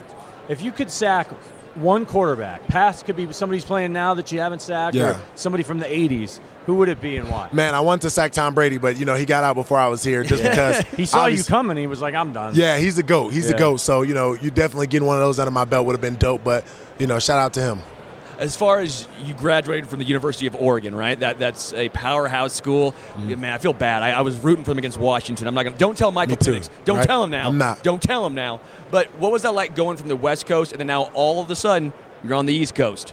It was a little bit of a change because of the weather. You know, being a California guy, you know, it's sunny all the time, and now you really get 4 seasons in New York. But I like it. I love it, man. When you talk about, you know, just being able to see a different part of the world, different part of the landscape, and a lot of history there. It's been amazing. Which quarterback have you faced over your career that has been the hardest to sack, most slippery, most frustrating? Most slippery right now, got to be Jalen Hurts. He's really strong, got a strong lower body. I think I almost got him. But it's really tough, man. You gotta have a good center of gravity. When you look at what Patrick Mahomes does, right? I mean, he is very unique, brings a different skill set than a lot of other quarterbacks. You look at how many times he drops back in a game, then you also look at the underlying stats. Hardest to sack in the NFL statistically. You get the chance to go up against him one-on-one. What are you doing? He's right there in your grasp. I'm grabbing every piece of cloth I can. I don't know. Shoelace tackling. I'm doing whatever I can to get him down. Yeah. All right, so we got the Super Bowl coming up here. Just a few days now. 49ers, Chiefs. Which team do you think has the edge in this one? Right now, I'm going to go with the 49ers. We got some ducks on that team, you know, and I want to see them win. Okay. Man, come on. You see the Chief behind you. You made a lot of folks angry right now. Listen, you can't bet against Patrick Mahomes. I'll be honest. He's a legend, right? Living legend in the flesh. But, like I said, I got to roll with the Ducks. What do you do when the offensive line is trying to take you out of a game? Because now you're getting to this point of your career, right? As a rookie, you have some one-on-one opportunities. Maybe even this year, in your second year, one-on-one opportunities. When you get 11 and a half sacks your second year, you're now going to be the guy that teams scheme against. Yeah. How are you prepared to try and handle that? Just keep getting better, man. You got to keep honing in on your craft, and now you got to work triple moves, quadruple moves, whatever it's going to take, you know, and continuously keeping a good motor. And then it's all about the scheme. You know, hopefully with the new defensive coordinator that we have, we can work some schemes and start to see where I can move around and, you know, use my versatility. What are expectations for the Giants next season? Obviously, Daniel Jones coming back, DeVito. Tommy, you know, had a little fun with it. But what's that like, especially on the defensive side of the ball? You see your starting quarterback go down. You know what? It's tough not to, in your mind, say, oh, great. What are we going to have here? How does that affect you mentally as a defensive player and also expectations for next year? We want to win. I'll be honest. You know, he got hurt, and he's coming back healthy. He's coming back stronger. I'm excited for the season. But, yeah, man, we're trying to win as many games as possible and be back here next year and not doing interviews with you guys but actually playing. You had 4 sacks in 2022, then 11 and a half sacks in 2023. What changed for you from that first season to last year? If I'm being honest, I had a lot of great plays my rookie year. I just wasn't finishing. Yeah. You know, it's just about finishing, man. You got to make the plays. Great players make the plays. And I was able to make some plays, and, you know, I'm grateful for it. For over 25 years, Campbell's Chunky has answered the call to fight hunger and insecurity through our charitable work in local communities. Chunky Sacks Hunger. Come on. We appreciate it. Come on, baby. What's your go-to? Oh, man, chicken noodle soup. Is this a spicy one? Come on. Oh, that's the GOAT. That's the best one right there. Come on, what else do you want? If you think I don't have 4 of those in my pantry right now, come on now. I got 8 of them in there. 2 of them are collecting dust because I always restock. You got to restock. You restock before you run out. So there's 2 they're probably expired, but they're still there. I'm not getting rid of them. It's like if you get sick. This is the best thing for it. It's going to clear your sinuses. You put a little hot sauce in there, too. Everything. Yeah. Come on. That's the way to go. We appreciate you, Kayvon. Thank you for coming by. Come on. Thank you. Hey, good luck next year, man. Yeah. Yes, sir. Awesome. Kayvon Thibodeau right there, heading into his 3rd year in the NFL. Good rookie season. Phenomenal sophomore year. Thank you. Oh, we don't get to eat the soup? Yeah, it wasn't real soup. I'm kidding. I know. I felt it. I just grabbed it. It was empty, everyone. I thought it was full. Almost flung it. Don't throw soup. Well, don't throw Chunky. What's up, man? Patrick. Hey, Sterling. I was going to give you a fist bump. That was very awkward. That was so awkward. That was horrible. Well, I had my left hand out, you know. Thank you. Well, a lot of times guys have been sitting back, and they're trying to give me a handshake. What am I supposed to do? I'm not an athlete over here. I don't have the arm length over here. So we got Marshall Newhouse here, 11-year NFL veteran, a Super Bowl champion, an entrepreneur, retired in 2020. You played for like half the league. Yeah, I was on my Ryan Fitzpatrick track as an offensive lineman. So you played in a lot of places. What which Which place had the best home environment? I mean, it's a standard answer, but it's true. As from a purely football standpoint, it was Lambeau. It was Green Bay. Yeah. It's like the Mecca if you're a football fan. And, like, I didn't understand it fully when I was there. I was my longest stint, 4 years. But, like, running out on the field, getting introduced at Lambeau, there's, like, nothing that comes close to it. Yeah. Is it the loudest? No. But, like, a night game in Lambeau against the Bears, like, there's not much better if you're just a pure football fan. Yeah. You know? Especially, too, because you always beat the Bears. Well, yeah, we were good. That helps. You know, I had a Hall of Fame quarterback, and, yeah, that was a lot of fun. Did you – when you played I assume played in this many teams, you played at Arrowhead once or twice. What was your opinion of Arrowhead Stadium? The stadium atmosphere was incredible. Like, when they were in, the fans were into it. Yeah. It doesn't make sense from, like, a physics. You're like, this is an open stadium. This shouldn't be this loud. And it's just ear-piercingly loud. And I played there as a Packer, Raiders, other teams, and they can get really raucous. And you're like, oh man, this is it. It's one of the ones that surprises you. You hear about it, and then until you get there and experience it, you don't believe it. And you're like, oh crap, okay. Watching my center's head for the silent count. I didn't take it seriously all week, but now I have to. You know? Did y'all smell the barbecue on the way in? Yeah, you see the tailgating scene. Yeah. Like when you roll up to the campus, it's kind of removed from the city. There's just cars already in line, even if it's a noon game. They said they've been in line since 6 a.m., tailgating. You're like, oh, man, if I wasn't playing, I'd love to be there. It would be a nice place to be, How hard was it going from team to team to team like that? How do you have to adjust your game? Because obviously different quarterbacks, different blocking styles, different dropbacks. Like Mahomes, for example, drops back deep, right? Right. I know obviously he wasn't not a guy you blocked for, but in general, Aaron Rodgers is going to be different than anyone else. Yeah. What was that like for you as a player having to adjust all those times? It was extremely difficult, and I didn't really, in real time, I didn't realize how difficult it was. I was just doing it. It was kind of survival mode, and each place, a new place I would get to, I would try to start picking up on intricacies of the offense, snap count, you know, the quarterback step, stuff like that, and then even blocking schemes, blocking techniques. There are some offensive line coaches who wanted things done a certain way. Ultimately, you know, when you play for a lot of different places, you're like, I need to win the block more than I need to do it his way, but you're trying to find that balance because you want to be a good teammate. You want them to know that you're bought in. But, yeah, everything from where is the training room, my routine before practice, getting taped, like everything changes, and so doing that over and over again, I got used to it, but it's really hard. Yeah. Most people move jobs maybe 3-4 times in their entire life. I did it 8 times in 11 years, not barring college, not barring anything in the offseason. So it's a lot, definitely. So we got this big Super Bowl matchup coming up. That's one of the reasons why we're all here. Yeah. How important is offensive line play going to be in this game, do you think? I mean, it'll be extremely important. It seems obvious, but I think people kind of overlook it a little bit. If you look back to the last time Patrick Mahomes lost in the Super Bowl, the big story was his protection was not up to snuff. Yeah. And I think Kansas City has better tackles this year, like Donovan Smith. But they're also, you're seeing them intentionally, and this is to me, the genius of Andy Reid, the genius of Patrick Mahomes. They're intentionally, strategically protecting those guys. They're like, and it's not they need protection like they're not good. They're just removing extra opportunities for one-on-ones and for guys to get beat. Patrick Mahomes is on such a different plane of like awareness that he knows when going into a game, hey, this is a mismatch for us on the right side, the left side, left guard, right guard, or whatever, and he uses that to his advantage. And so they know sometimes we got a chip with a tight end and running back. Sometimes we just got to do play action under center. That protects alignment as well. Screens, they're the best in the league at like intentionally running screens. They do it so much in practice, more so than I think anyone else does. And so those little things add up to over the course of a game where there's 65 to 70 plays, instead of a tackle having to one-on-one pass block 25 times, it's 20 times. And that's 5 less times for a guy to get to Pat. And on the passes they run, Pat gets an extra half a second, and that's the difference in the game. There's minutia there, and people kind of overlook it, but that stuff is the winning edge when it comes to, you know, really winning these close games, because this is a toss-up game. You look at the spread, it's down to 1.5, 2 now, and you want Pat Mahomes with the ball in his hands last, and you want to give him every millisecond you possibly can. And that comes both from doing your job as a player individually, but then scheming stuff a little more creatively, a little more intentionally.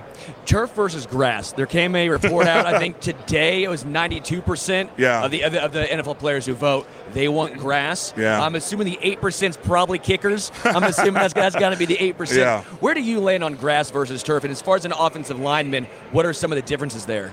Yeah, I mean, I played on grass in college, so I would say grass. Practice on grass. Our home field in college was grass.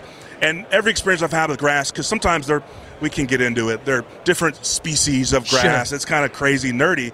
But some of these teams have 10-man crews that take care of that stuff. Yeah. They spend millions of dollars on this stuff. Most teams can, I think all teams can afford to do it, regardless of climate. But there's a level of give. There's a level of, like, just it's pure. Like, the way your foot feels on the grass when you're trying to change direction, it's pure. And sometimes you'll slip if it's a little wet. But, like, we understand that. We take that into account. With turf, you know, we talked about when we're playing turf, a pass rush is going to be about 10% quicker off the ball. Everything's springier, and that just feels a little artificial. Not, you know, tongue-in-cheek also, but also when you have to change directions and your foot gives out, your knee goes with it if you're on turf. If not, there's a clump in the grass. Yeah, you slip, but your knee doesn't get blown out. And so over time, also practicing on it, there's just less wear and tear on your joints. And so on aggregate, you're talking about taking months to years off a guy's career as well. People don't talk about that as much. Yeah. So I'm definitely an advocate for grass. So the Chiefs have an all-pro guard in Joe Thuney, who's unlikely to play in this matchup because of a pec injury. Nick Allegretti stepped up for him last week. How difficult is it for an offensive line to adjust when a guy goes down, you got a new guy coming in, and it just happens to be for the AFC Championship game and now the Super Bowl? Yeah, it's a big deal. And I play with Joe. He's an incredible guard. He's just so consistent. Like, people forget that he's there because he is so consistent and good at what he does. And Allegretti stepped in great in the AFC Championship game. But yeah, it's difficult. I think it's a little easier at guard because you've got help from your center and your tackle on both sides. Sure. And, you know, they're less exposed, especially I don't think, you know, San Francisco as stout in the middle with their D linemen. They've got really good guys than Hargrave. And, but, you know, you'd say their strengths are probably on their edges. But I think they're, you know, Allegretti's going to have an easier time acclimating because he's got help from a Creed Humphrey, which helps, and his tackle, which helps. And so he's still got to perform. There'll still be times when the defenses are smart. They're going to try to get him isolated. They say, hey, this might be the weak point. We're going to try to get our guy one-on-one with space, not give him any help from his guards, and we'll see if we can stand up. But overall, I think guard's a little bit easier than other positions. Not to say it's an easy job at all. Who's the hardest dude you had to block? Who's a guy that you're like, you know what? Oh, great, we got to play this guy, this game. Yeah. No, not looking forward to it. Man, there's too many to name, but I mean, there's a couple that come to mind. Obviously, Myles Garrett. He's just like, they don't make people like that. You know, he was from another planet. I sat next to him yesterday. Yeah. His bicep is bigger than my dome. Yeah, I had friends who coached in college, and they were scouting him in DFW. And, like, this kid could play in the pros today.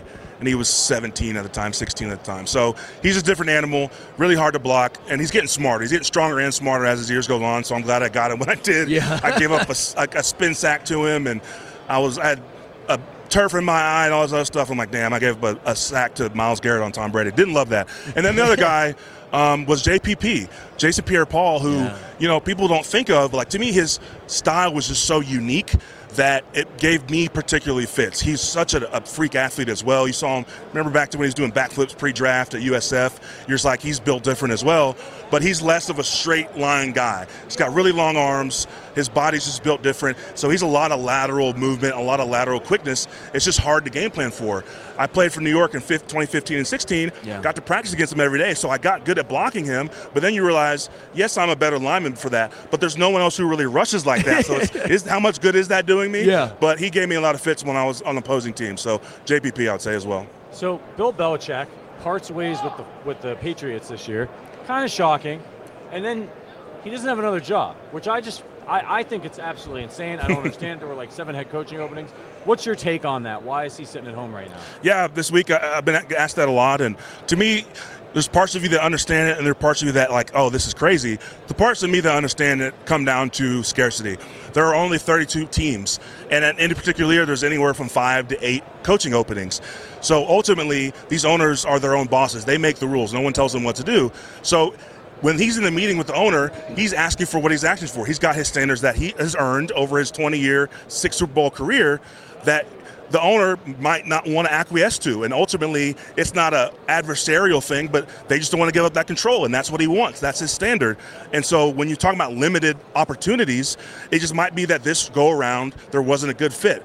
But you're also like, this guy is a Hall of Famer, not arguably, he is the best coach of all time in the NFL. Yeah.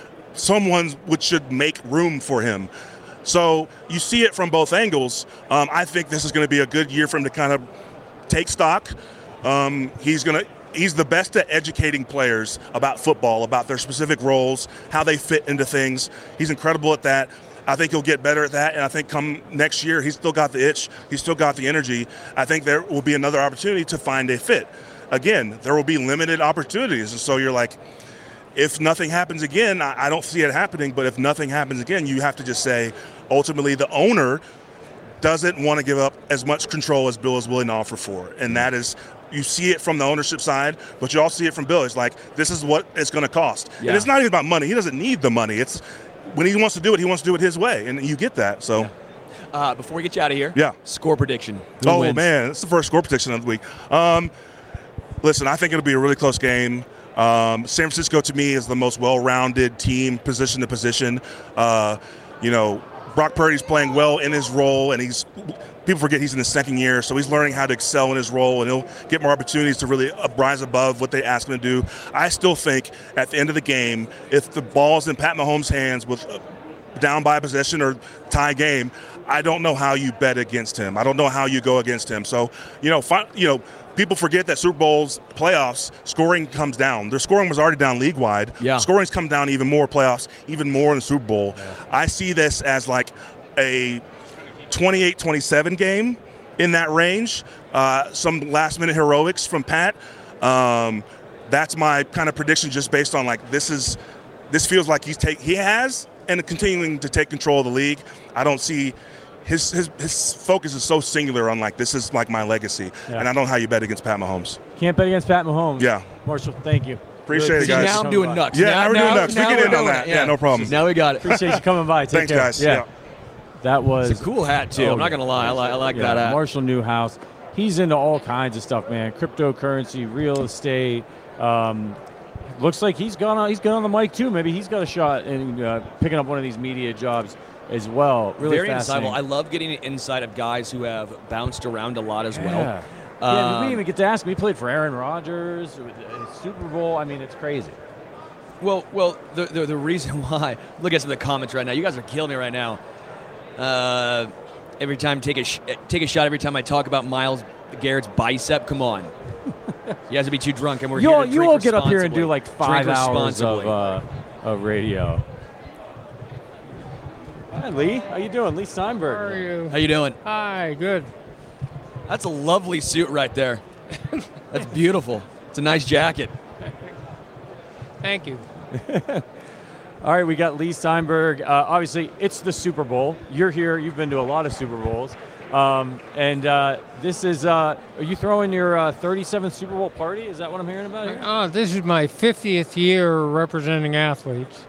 And because I started in 1975, but we'll have our 37th Super Bowl party, and it's a platform for showcasing Special Olympics, for example, and trying to raise money and awareness around that issue. We have a concussion summit with neurologists coming from a variety of different fields to talk about awareness, prevention, and cure.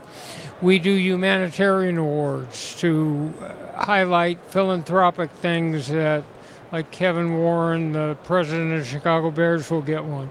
This year we have a poker tournament with Jamie Gold and Phil Hellmuth and celebrity players, and we have an e-sport competition, which will have Michigan versus Michigan State. So we got a few things going on. You got a lot going on. You work with Special Olympics. We actually are working with Special Olympics as well. We have a Special Olympics reporter here. And we got to ask you about being an agent. I mean, how does being an agent change when you're dealing with athletes from different sports? Is it always the same, or is it different? NFL guy, NBA guy? The sports are a little bit different. The football's a team sport, so you got athletes into that, and most of them have gone to college, so they're a little more sophisticated. Basketball is much more an individual sport. So where I represented 90 football players, your basketball practice would be much smaller because those players would call every day. Hockey is supposed to be the nicest players, and baseball is somewhere in between. How does the NIL throw a wrench in all of this? As an eight, I saw the head shake right there. But just how's it throw a wrench in everything as an agent? What do you have to do to adjust with that, with the addition of NIL? So this has been the most revolutionary year in terms of college athletics, the conference realignments, what you're seeing in terms of gambling. I mean, we're here in Las Vegas. This was never going to happen, right? The NFL would never be in Las Vegas, but here we are. But NILs have revolutionized the fact that now you have players in high school who are branding and marketing themselves. And so normally I wouldn't talk to a football player until his junior year. But all of a sudden, if you don't sign a 16 or 17-year-old as a marketing agent, you may never have a chance to talk to him again if he signs with someone else. The other thing is the use of it in recruiting high school to college and in transfer portals. Because these collectives have gotten together, and there's now a bifurcation between the big alumni schools and smaller schools, and they may offer a player $8 million in endorsement money if he comes to School X, or if he transfers from School X to School Y. That's different. And the NCAA could have cured this by allowing a more expansive amount of money for players from heavier backgrounds that don't have a lot of financial support, but they didn't. So now it's exploded in unintended ways. Is there any way for it to be advantageous as far as, I guess one way is if you get to a 16 or 17-year-old early, they might be loyal and stick with you throughout their high school, college, and professional career. Now, that's obviously going to be lucky. Not all those guys are going to go pro. We know a small amount of those people will be going pro. But you have the opportunity there. I guess the other way would be when you get these guys at the highest level now, if they do decide to change agencies, they've already been dealing with agents now since they've been younger. Is there a way for that to be more advantageous as they might know more about what you guys can provide? Well, you have a more sophisticated athlete who's aware of social media, and the currency of everything today is how many followers you have on Twitter, how many followers you have on TikTok or Instagram.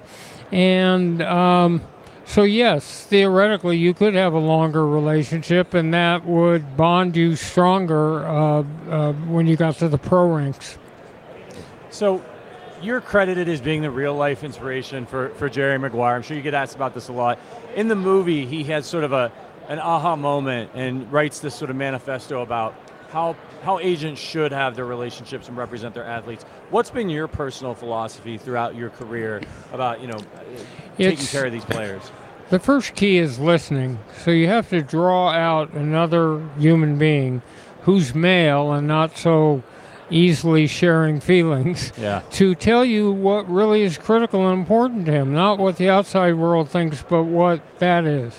Then we want athletes who are understand the power of sports to be role models, and who will go back and set up a high school scholarship fund and a collegiate scholarship, and then at the pro level a charitable foundation, so that Warwick Dunn just put the 200th single mother and her family into the first home they'll ever own by making a down payment and moving them in.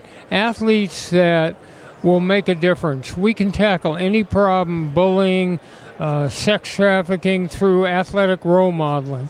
So when I had the heavyweight boxer Lennox Lewis cut a public service announcement that said real men don't hit women, it could do more to trigger behavioral change in rebellious adolescents and a thousand authority figures should.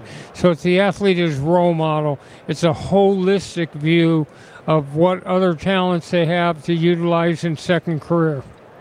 What's the hardest part about dealing with so many of these high-end players? What's the hardest part? I mean, you've had, 8 number 1 overall draft picks? I mean, a lot of times those guys, they've always been the guy. They're used to being the alpha. They're used to be the guys in charge. Now you're trying to say, hey, hold down a little bit now. We're trying to do what's best for you in your career. Is it tough sometimes reeling people back into the real world? Well, for example, we talked to Patrick Mahomes about not doing any endorsements the first couple of years. Yeah. And so that would allow his talent on the field to come before he's on a whole series of ads and he's on a whole series of things. So it's trying to measure out a career path that keeps the athlete grounded. And Mahomes is really grounded, and so that's key. Yeah. So you've dealt with so many famous faces over your career. Have you ever been starstruck? Is that even possible at this point? Probably not in sports. If Sandy Koufax came back, I mean, I was a young kid when the Dodgers were Koufax and Maury Wills. Yeah. So when I got to be friends with Maury Wills, that was, I thought, very cool, but not in team sports. Do you have a favorite person you've represented? I know, obviously, just that, but do you have like a favorite person? Like, you know what? They were so easy to work with. It was great. The relationship still lasts today. Do you have any of those types of players? Warren Moon went through 6 years in Canada, 17 in the NFL. We sort of grew up together. We were together for 23 years and then worked together after his career. And he was a superb role model who set up charitable programs at his high school and still has a foundation that helps send kids to college. Has a player ever actually said to you, show me the money? No, that line came from Cameron Crowe, the writer-director, was following me around, and he went out to the league meetings in 1993, and there was a safety named Tim McDonald who was going to leave Arizona and he ended up with the 49ers, so he followed that process.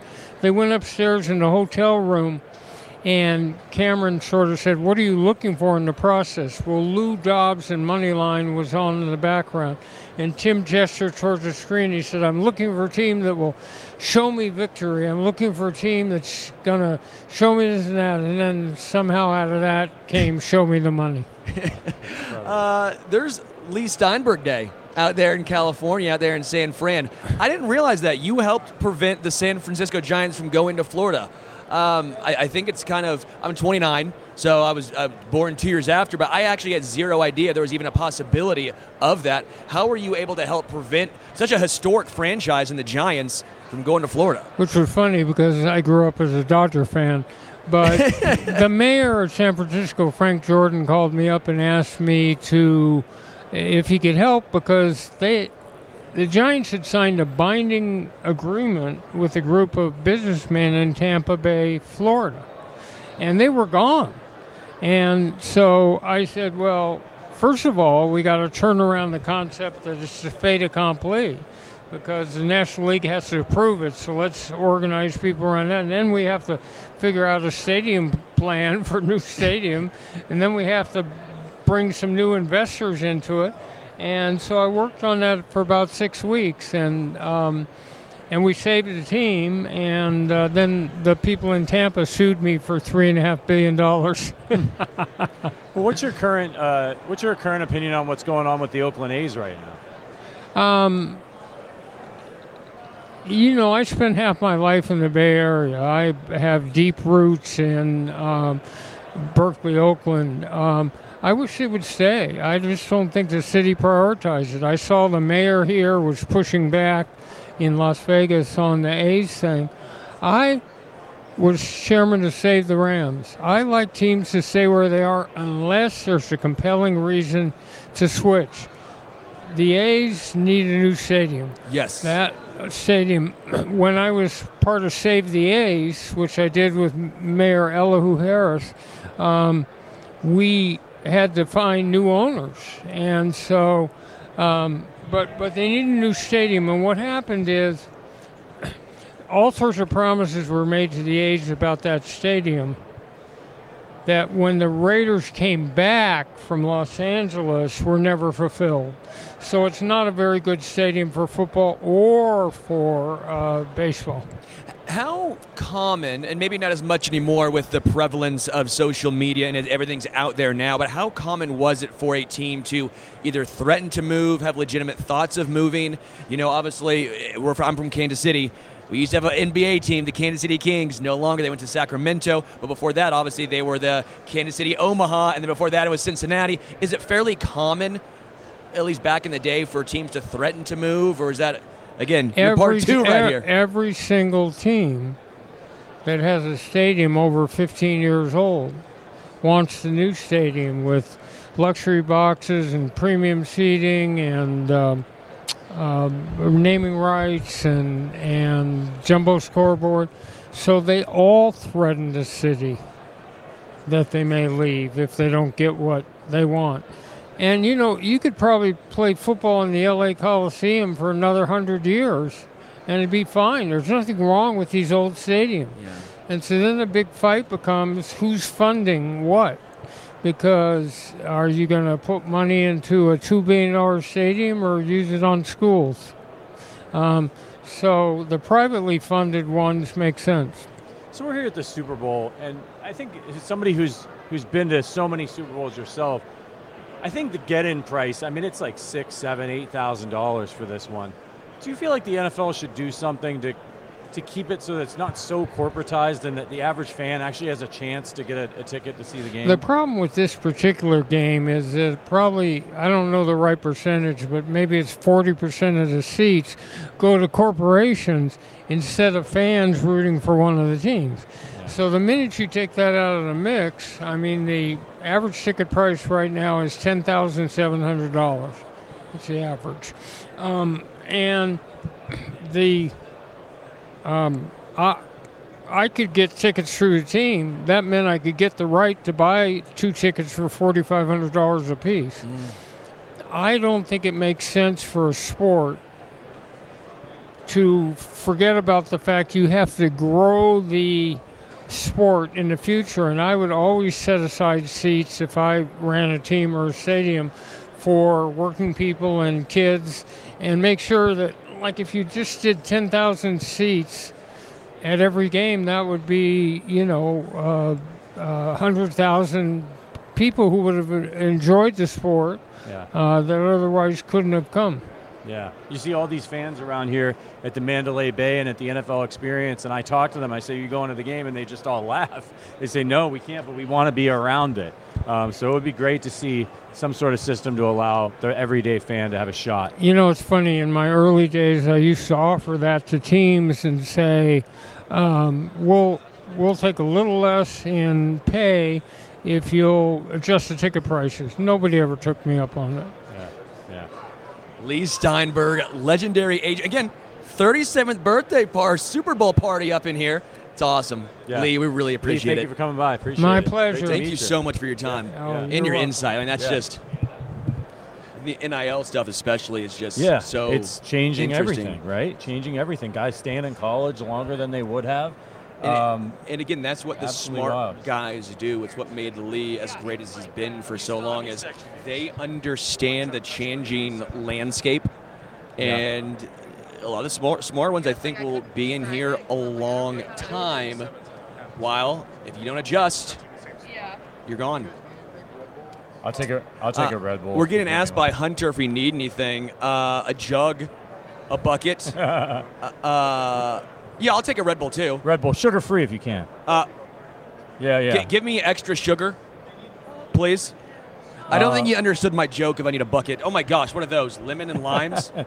You were watching the Arrowhead Attic podcast live at the Super Bowl. If you're watching over there on YouTube, do me a solid and hit that like button. And if you're new here, Why aren't you subscribed? Hit the little bell so you know whenever we go live. Oh, yeah, and we're having a meet and greet tonight. Producer Richard reminding me that after we get done with this marathon stream that we've been doing, they're going to drag us over to the Mandalay Bay. You can see what two walking corpses look like at 5 o'clock, Mandalay Bay lobby. Look for this little sign. Sterling and I we want to meet some of you guys. If you're here, if you're in Vegas, you're a Chiefs fan, you want to come talk a little ball with us, we're going to be there for about 30 minutes just hanging out. Hopefully we can get our hands on some old fashions to bring along. And I don't need old fashions. I need straight bourbon. Inject it responsibly. Into my eyeballs. Just inject the bourbon. Why would I want to do that? Why would I put a needle there? What is this, the Saw 11? Yeah. Like, come on now.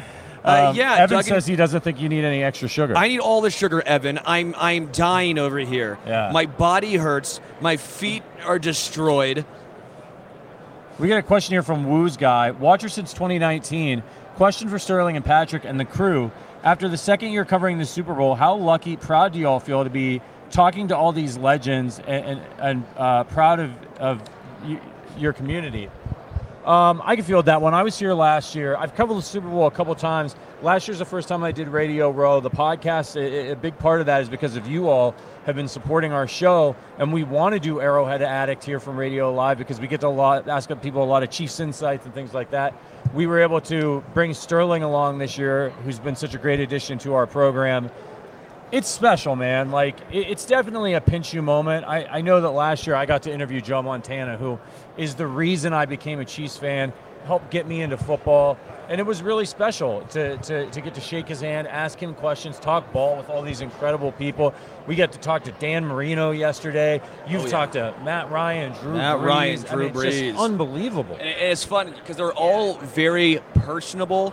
It's a lot different than I think even I expected, where, yes, they're superstars, and yes, a lot of times they're plugging somebody. Yes, a lot of times they're used to being the guy, but 99% of them are just very nice. They actually want to know about your story as well. Yeah. Like, I love talking to Drew Brees. Just growing up, that was one of my favorite players. I love talking to Sean Alexander. And when I was joking about him, saying, you know, got a bone to pick with you for breaking Priest Holmes' records, he laughed about it. Like, Kurt Warner, I told him, like, you're the first Super Bowl I remember. These are guys that I grew up idolizing and watching that really got me into football. So, for me, it's very special. First time doing it. Never thought I would do this. I had no idea I was ever going to, first off, get into radio 4 or 5 years ago. I was working for the 76ers. I thought I was going to be a GM. That was my goal. Like, every single kid who's ever tried to play, you know, NBA and franchise mode on Major League Baseball, NFL, all that stuff, I thought I was going to be a GM. And I go, you know what? That seems impossible. Surprisingly, I don't know the owners of teams. Being a GM is very difficult to get into. So anyone who works their way up to a GM, congratulations, especially in today's day and age. Yeah. But I thought, what can I do to still talk sports, be around sports? Got into Sports Talk Radio, Aired Addict. Me and Matt Connor started hanging out. All of a sudden, next thing I know, Patrick brings me along. And a few years later now, maybe year three, where we're going on year three. It's been been a dream, man. And now we're at the Super Bowl together, and you actually had an NFL player compliment your watch, and it is a nice watch. But I just want to say, who see was it? Was it Orlando Brown Jr.? Was it? He was around that time, but you know, you see some of the stuff these guys are wearing. That's pretty high praise to get a compliment on your jewelry. Right. $60. Yeah. I'm a frugal man. I buy everything on sale. But it looks good. It doesn't all need to be. What do you think of mine? Matt got me this. Beautiful. You like that? It's beautiful. A little Chiefs reddish to it. Appreciate you, Alex, who says, love you, Arrowhead Addict. Best Chiefs content out there. No, we love you, Alex. Yeah. Savannah says, y'all have such excellent energy. I love it. We're trying. My energy is waning by the moment. I need Hunter with a Red Bull stat. And we're really lucky to be here. But I will say we appreciate you guys watching because we know, one, it's right smack during the middle of the workday. It's not our normal show time and all that stuff. And some of you, you know, Savannah, Tom, Evan, Flapjack, you guys support us day in and day out every week. And for you to be watching these marathon streams, look, I'm not trying to. This is really tiring. Like it is. You're tired, you know, Patrick.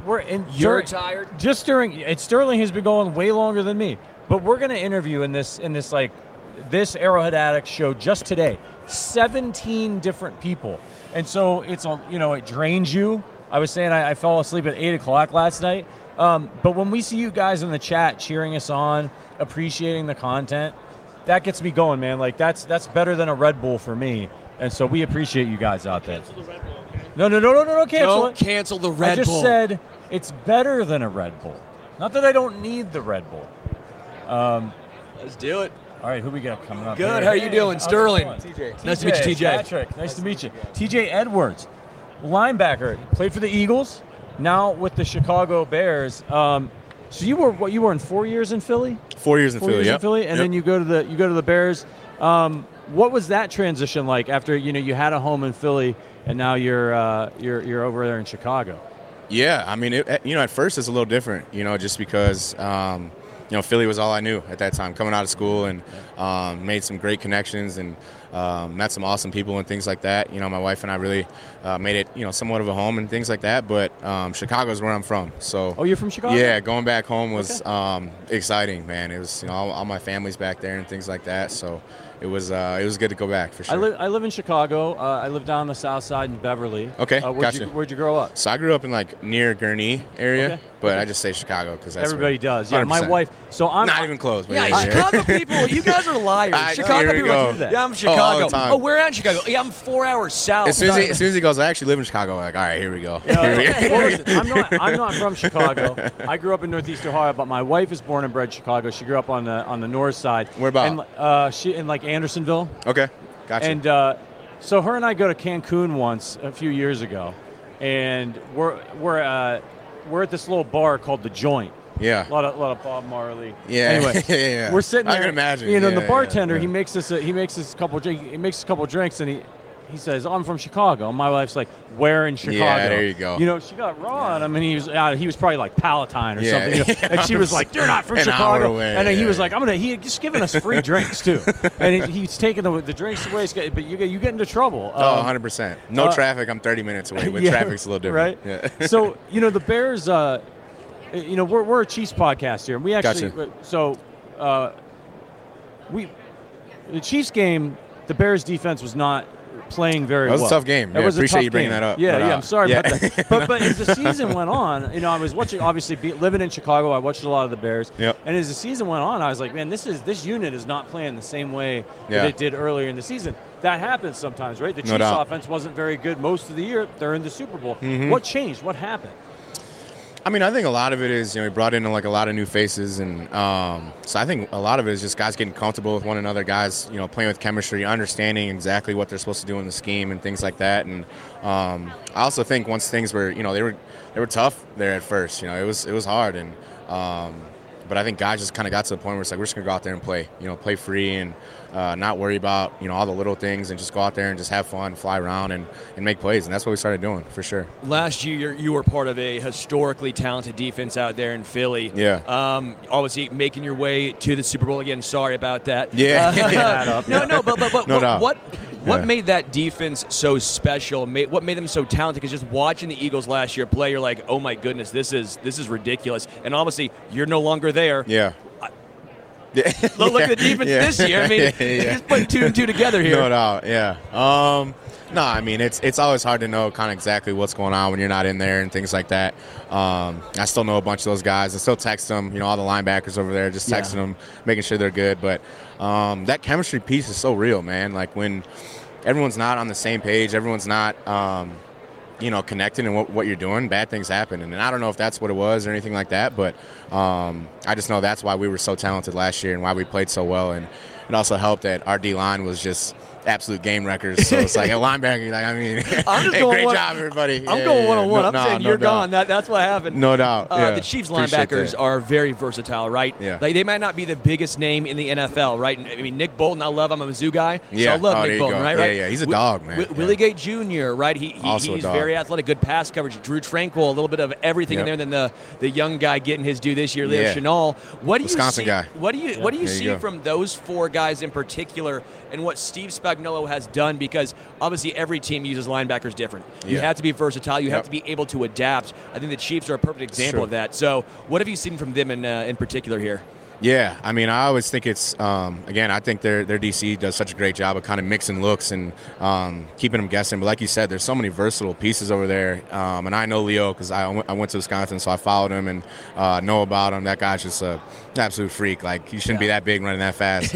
But again, I think Willie Gay and Nick Bolton are also very underrated guys who can just do everything, man, and physical as can be. And Tranquill does his job, but he also, he makes those big-time plays too, and you've seen it in the playoffs. But no, I think just with how they mix things up and kind of mess with your eyes, and they're aggressive, and they, they drop back when they need to, just, seem to be always making the right plays, and that's what you need. And I'm very interested to see this game, kind of how it goes for sure. You played the Chiefs last year in the Super Bowl, obviously, so you had to prepare for the offense. And then again in Chicago this year, mostly the same cast of characters on the offensive side of the ball. What problems does this Chiefs offense present for an opposing defense? Yeah, I mean, I don't know where you start. I think again, I think an underrated thing about them is their run game and what Pacheco brings. And again, I think Mahomes is everything. All the off-script plays, all the things him and Kelce do together. In terms of just finding open space and things like that, it's hard to manage, and you gotta get some turnovers, you gotta get some stops early to try to get your offense going a little bit, because like we were talking about, their defense is really strong as well. So I'm excited though. I think it's two teams that, again, in this game anything can happen, man, and all it takes is that one Sunday. So I'm excited to see it. What's the transition like for a linebacker from college to the NFL, right? Because I always hear a lot of folks talk about in college, basically you let your talent shine through. Whoever's the more talented team most likely is going to win. NFL's a little different. Now they're trying to scheme a little different. Now you have to do more things on your plate. That's true. How does that work for you, the transition from college to the NFL? Yeah, I mean, shoot, in college I was probably 255, playing in the Big Ten, downhill linebacker, just spilling lead and, all that, and blitzing and stuff. And, now I'm 225 and running all around. But, I mean, I think the game just in general is changing, with how the pass game is going and how, how explosive offenses are and how they can just, how their schemes are really good. So I think, again, it's my opinion, good linebackers are around the football at all time, and that's kind of always been our job. But in the league, it's your sideline to sideline every single play, and that's what makes it fun for sure. So you played for Nick Sirianni in Philly. Now you've got Coach Eberflus. What do you like about his coaching style? Yeah, I mean, I think I have all the respect and love and respect for Sirianni. He was awesome. He's a passionate dude who wears hard on his sleeve, and he was in it with you. That was awesome. So. But no, Flus, I get that same type of energy, that same passion every single day. You can tell he loves the game, man. He lives, breathes, and sleeps football for sure. And also helps, he's a linebacker guy too. So what I'm saying? That does me well too. But no, he's been consistent and just steady, handling the storm of the Chicago media and everything like that. And we were definitely better for it. And that's why we started playing good ball at the end. TJ Edwards, I'm told we have to let you go. Yeah, appreciate it, man. No TJ, doubt. Hey, appreciate great you guys. Stuff next year. Good luck. Thank you guys. We always root for Chicago because of Ryan Poles. Yeah, so just hey, so you appreciate know, that. We root for you as well. Throw me a little bone in there. Yeah, appreciate it, guys. Hey, good luck, man. Edwards, linebacker for the Chicago Bears, we're getting some beverages here. It's not what I ordered, but I'll take it. Thanks, man. Thanks, appreciate TJ. This will do the trick, though. This will do the trick. I actually like this better, so I'm okay with it. We're going to be joined now by C.J. Mosley, linebacker to linebacker. I got to display this for a second for you. Oh, yeah. Hey, how you doing, man? Patrick. Sterling. C.J. Hey, going linebacker to linebacker right there. Nice. Look at that. T.J. to C.J. T.J. to C.J. T.J. Edwards. Yeah, from TJ to CJ right there. Yeah. So you're working with Campbell's Chunky. Yes, sir. This is the second. You're the second guy that's come by with this can, and it's very spicy. I tried it. Yeah, well, we're struggling because the can's empty and we're starving. Well, when I went to pick it up, I almost. Yeah, I told you that last time I picked it up. I was like, it's almost thrown over my. I have about 6 of these in my pantry. Huge spicy guy. And then I get a little extra hot sauce. I like hot stuff. Yeah. Put some extra hot sauce in that bad boy. That one's pretty spicy for me. I'm not gonna lie. I'm a mild guy. Mile guy? Mile, yeah.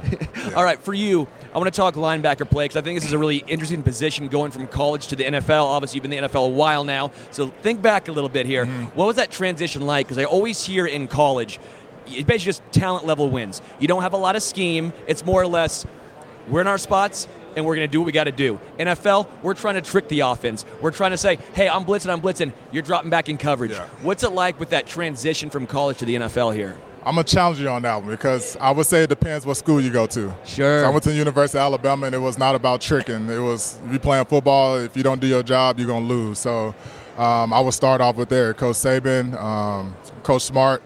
You know, Coach Smart was my linebacker coach and defense coordinator all 4 years. Obviously, Coach Saban, I had him for 4 years. So just being under that scheme, under that process, under that defense, pretty much I would say probably changed me as a football player. You know, I thought I knew how to play football and knew what I was doing, but when I didn't know what a trade formation was coming into college and not know how to make a call because I had to know formations, that's when I knew like my game had to take a new level. So just being under those two, you know, role models, leaders, men, great people, you know, they took my game to a new level. So so from transition from Alabama defense to NFL defense, other than like learning the new scheme and learning the new verbiage, it was kind of the same. You know, Alabama, we was coming in with three different calls for, you know, for a pro formation, slot formation, and empty check. So, you know, as a freshman, sophomore in college, I got to know all this stuff, and, you know, it wasn't – we didn't get an iPad to my senior year at Alabama, and I didn't even use it then. So we had the binder with 10,000 pages full of pages. So It was some real deal studying back then. So. Hey, well, it worked for you. You got two championships, huh? It worked. What is it that you think made Nick Saban such a successful head coach, and what is it like now to think about an Alabama football program without him? I would say the reason that Alabama stayed successful under him is just his ability to get a bunch of kids that don't know each other, mold them into young men, young adults, and, you know, teach them about the process of life on the field and off the field. Because at the end of the day, it all plays the same part. You know, you have to have a mindset, a certain type of mindset to, you know, to finish in the fourth quarter. You have to have a certain type of mindset to get that last piece of paper done when the deadline is almost due. You have to have a certain type of discipline on and off the field to be successful. So I think he just set us up in a way where, you know, if we did the right things and if, you know, we listen, you know, obviously do the right things off the field, it would make it pretty much impossible not to succeed. So I think, you know, he always talked about the process, and, you know, I always say, you know, if I could go back, I wish I could just enjoy the moments where we did win, because all I thought about the process. You know, what's the next? You know, after this win, what's next? If we lost, what's next? We won the championship. All right, what's next? So that's how he kept us going. You have to get over it and repeat it every single time.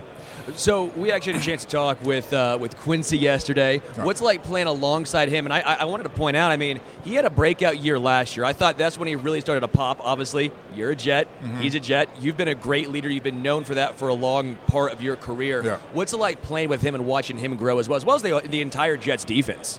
Yeah, Quincy made my job so much easier last year and this year, but obviously more so this year. You know, he really took it upon himself to, you know, be a better player, better teammate, and a better person on and off the field. You know, his work ethic got serious. You know, the way he approached practice, the way he approached the film study, the way he approached his leadership just increased tenfold. You know, a lot of people try to give me credit for it, but shoot, all I do is just, you know, tell people what to line up. You know, I don't know what he's doing when he's at home. I don't know what he's doing right now, but I know that he's working, and that's all I care about. And it's the proof is in the pudding. You know, he balled out this past year. You know, earned him an All-Pro, first-team All-Pro. I told him that's something I haven't even done. So now I gotta up my game up now. So I told him one of the coolest things he did was he didn't know he did it, but he challenged me because he said he wanted to be the best linebacker in the league. I'm like, well, that's where I'm at too. So, you know, let's get it. Let's get after it. You know, iron sharpens iron. So we're excited for this year coming in. Obviously, you know, we had a whole lot of hype that we brought upon ourselves. It didn't go the way we wanted to, but, you know, that's life. You know, so all we got to do is get back to work and, you know, try to prove the naysayers wrong. We know you got a lot of tables to get to, so you got to get out of here before you go. Who do you think has the edge in this one, and who's going to win on Sunday? Who has the edge? Honestly, I think it's 50-50. You know, you look at both sides at each position. You know, all the matchups are great. You want to say one team wants it for revenge, but the other team wants it to prove that they have a great dynasty. So when you put revenge and dynasty together, I think it's the same thing. So I think it's going to come down to turnovers, as it always does, and which offensive line to defensive line controls the game. Okay. CJ Mosley, really appreciate it. Also, chunky sacks hunger. Chunky sacks hunger. I actually do love the spicy chicken noodles. So everyone, get you some chunky, spicy chicken noodle. Pretty good. Hey. Appreciate you, man. Appreciate y'all. Yeah, hey, good luck next year. Take it easy. Yeah. C.J. Mosley. I mean, we're just getting everybody coming through here. Getting everybody. Linebacker central right now. Yeah. LB. LBU. Yeah. I always like chunky soup. I didn't know they were going to get me so many great interviews. Seriously, I actually do have a lot of those. I'm a massive fan of those. Yeah. But they don't give us any break between these either. You know? No, we don't. I may have died, but that's okay. No, put that down for a second because we might be having another beverage coming in. And, again, we want to make sure we promote what they're rocking, you know, how this goes. Yeah, it's tough. It's tough. No, this is Frito-Lay and PepsiCo Foundation. How you doing? Good, how are you? Patrick Allen, nice to meet you. Sterling. Love the outfits. Thank you. Sterling. Look at you guys all fancy over here. You guys look, I look like the schlub here in the middle. Everyone's got suits on. We're used to it. We try. So who are you guys working with? Taste of the NFL, okay. Which is the largest fundraising mechanism of Super Bowl week, an NFL-sanctioned event produced by Gen Youth. And the idea is to raise funds to statistically and categorically eliminate student hunger in America. Yeah, we were talking to some folks that were representing Gen Youth yesterday. It sounds like a really important program. Well, it's amazing. I mean, if there's anything more important than feeding hungry kids, if anyone out there is for keeping kids hungry, please let me know because I'd like to make an appointment with them sometime and talk to them about it. Yeah. And we have the dollars to do it. We have the distribution system, the mechanisms to do it. It costs a rounding error, $17 billion a year is what it would cost, and the federal government isn't doing anything about it. And by the way, that's been the case for 40 years. Yeah. So, public-private partnerships, NGOs, great sponsors like, Quaker and Frito-Lay and PepsiCo Foundation are helping us do that. And the help of amazing current players, vets, Hall of Famers. We're going to have as many players as are going to be playing in the game on Sunday over at the Keep Memory Alive Center, along with 40 chefs, and it's going to be an extremely... Miss America's going to be there. Oh, okay. Wow. Silent... Oh, look at it. Go, wow. Oh, no, come on. Silent, did you see that? Did you see that reaction? It might be the stash. It's the stash right here. Yeah. We're going linebacker to linebacker right here. I love asking linebackers because I think it's such a unique position, so versatile. You have to do so many different things. What's the hardest part about playing linebacker, and what's something that you truthfully enjoy playing linebacker?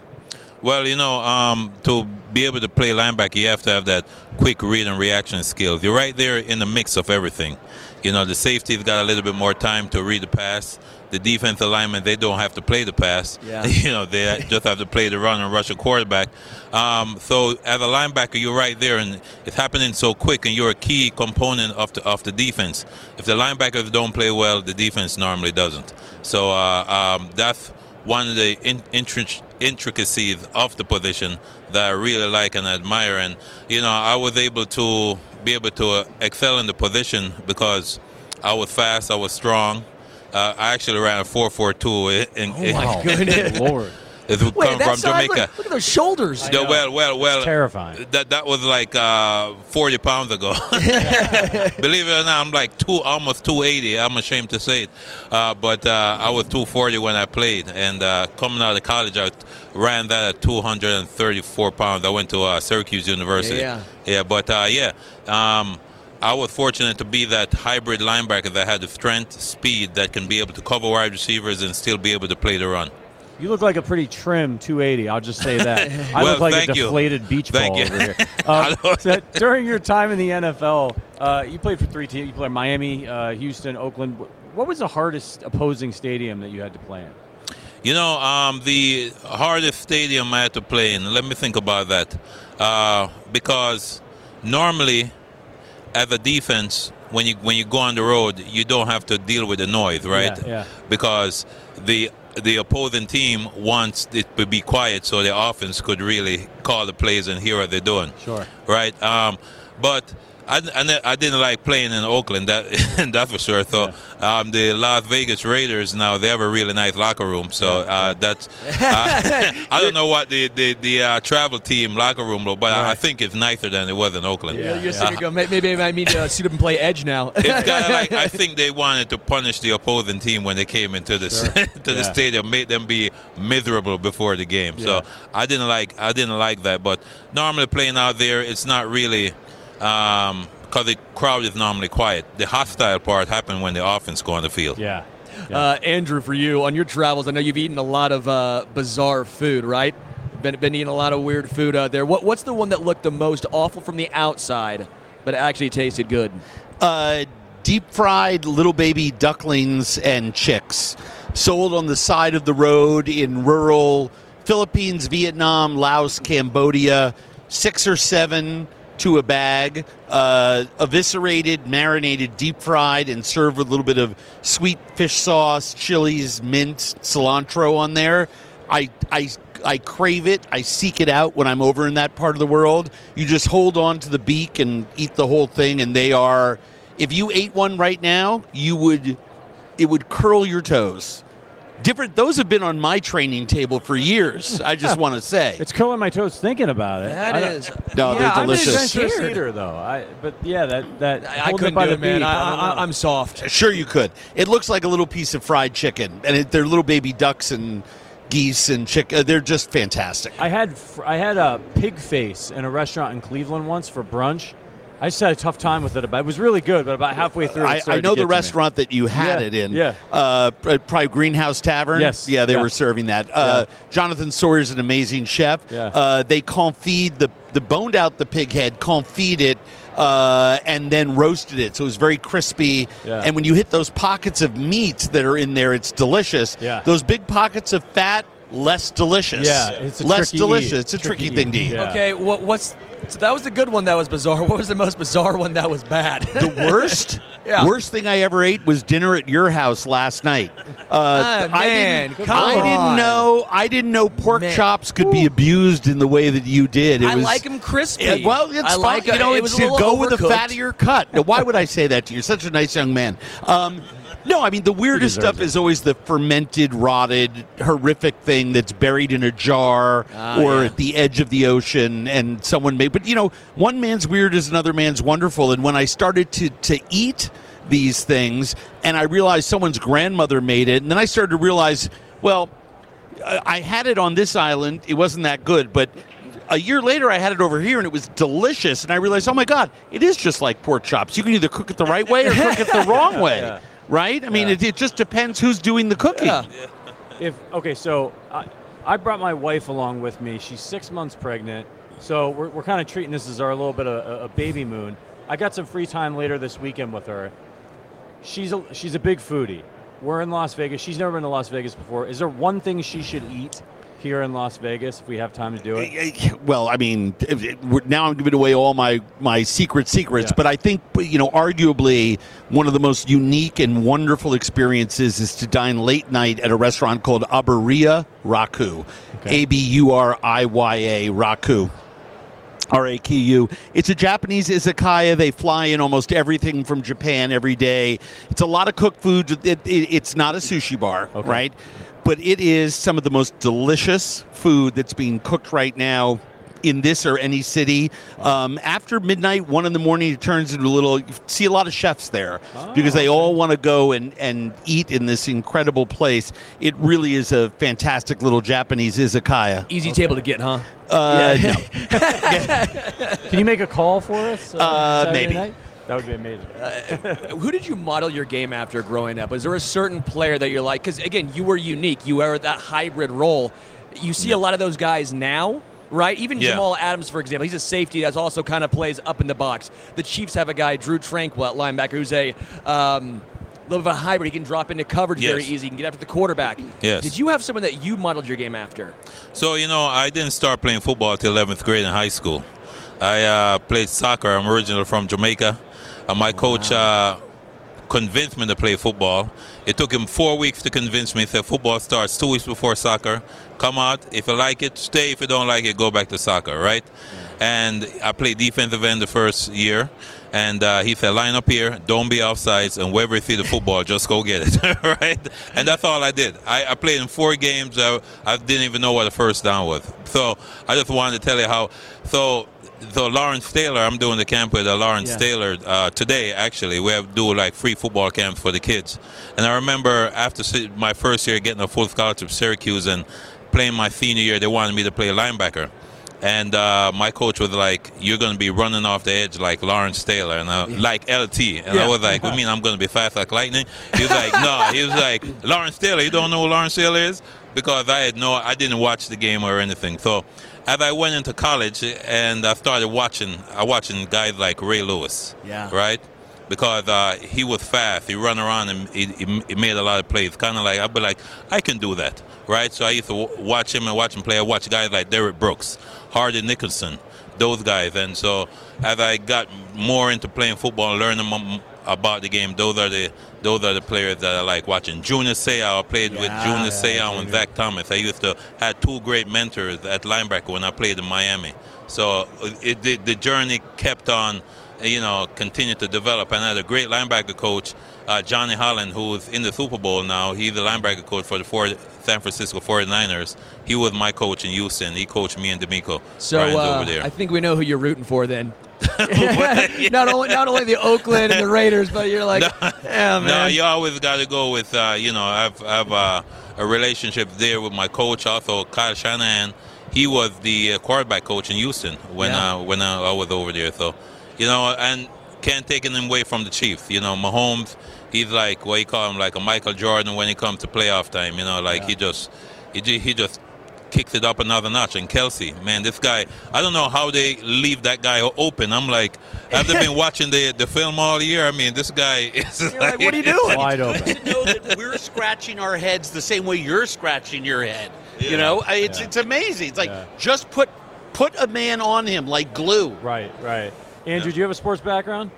I do. We played together at Syracuse. Okay. I didn't get as much field time, and I also wasn't drafted by an NFL team, but I was third-string JV, Dalton Tigers, 1977. Okay. So I don't know if you've seen any of our games. But I watched all their tapes. All the time. It's on ESPNU. A child of the 70s, I did football, wrestling, and then baseball, tennis in the spring. And I kept playing baseball all the way through even intramurals. I went to a college, didn't have a lot of sports going on, so I was a second baseman, and I still play is anything where you can keep score. One thing that chefs and football players have in common, I've learned, we're very competitive people. If there's something that we can keep score at, I'll play you. It's like we're not afraid. It's like just if we keep score, let's go out and do it. So, yeah. Fantastic. Well, we know you guys got a lot of tables to get to. We appreciate you stopping by. It's been a pleasure. Thanks, and, give me a call about that reservation. Hey, thanks, man. Bridget. Yeah. Thank you very much. Take care. Andrew Zimmerman. I hope you at least like Kansas City barbecue, though. You do? Okay, good. Good. San Francisco seafood. Okay, yes, fair. There we go. There we go. I was getting a little nervous, the ducklings, I don't know. And it's a man who can eat some burn-ins, but he can do it all. Should we start a food podcast? No, because I would not eat half of the things. Richard, you want to do me a favor? It's great talk radio when I ask for something off air. Can I get a water? Hi, guys. Hey, how's it going? Patrick. How you doing? Nice to meet you, Ryan. Welcome. Yes. So what brings you to the Super Bowl? Oh, my first experience. Never been able to experience it. And I was like, why not? I can finally do that. I'm retired from my own career, so... Right. Yeah. Football to football, huh? Football to football. Do you ever get upset? Maybe not, but when Americans call football soccer and then football, because I have to imagine, because 99% of the world's like, yes, that's wrong. Yes. I don't think upset is the right word, but I do sometimes feel like. Like why do Americans want to be different? Like, why don't they accept that it's football globally recognized? But and at the same time, also I wondered who decided to call American football because I feel like, is it not mostly played with the hands? It is mostly right. So hands. to me was like, I don't know. Yeah. You played in two World Cups. So, that's a worldwide massive event, similar to what's kind of going on here at the Super Bowl. What's that pressure like? Yeah. It's I would say it's a total different pressure than normal league games. The world is watching. Your country is watching. If you are part of the World Cup, that you have been picked to be the best. You've been selected as the best player of your country, and trust me, they can select a lot of players. And if you are one of those fortunate who is picked, there's pressure. People are watching. People are judging. Did he deserve to be there, or did they have to give it to someone who wasn't selected? So it's a different pressure. Going from, obviously, the Netherlands national team, you also play for some bigger places like Ajax, Liverpool. What is it as far as the difference between the highest level for your country versus now you're playing for your club? I would say the main difference is you don't spend a lot of time with the players of the national team. So you come together for 2 weeks, and in those 2 weeks you play, for example, two important games like World Cup qualifiers. So.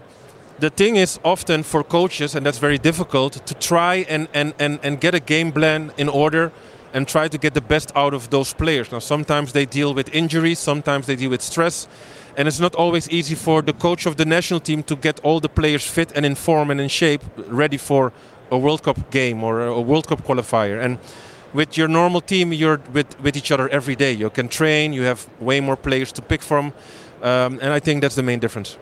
I'm pretty sure I watched you in the 2010 World Cup. I had a good buddy in New York City who was from Holland and took us to the bar and said we were playing. Is the cheer, do I remember right? Do they say, "Hup, Holland, hup"? Is that it? Yes. Okay. Yeah, we were rooting for you guys. Right. That was a good one. How was that 2010 run for you? Man, it was a great experience. It was, of course, in South Africa. I remember the first game when, I forgot what it's called, but the whole crowd had like these horns. Those horns. Not kazoos. No. Vuvuzelas. Vuvuzelas. Yes. So, it was very difficult for the coach to communicate with the players or for the players to communicate with each other.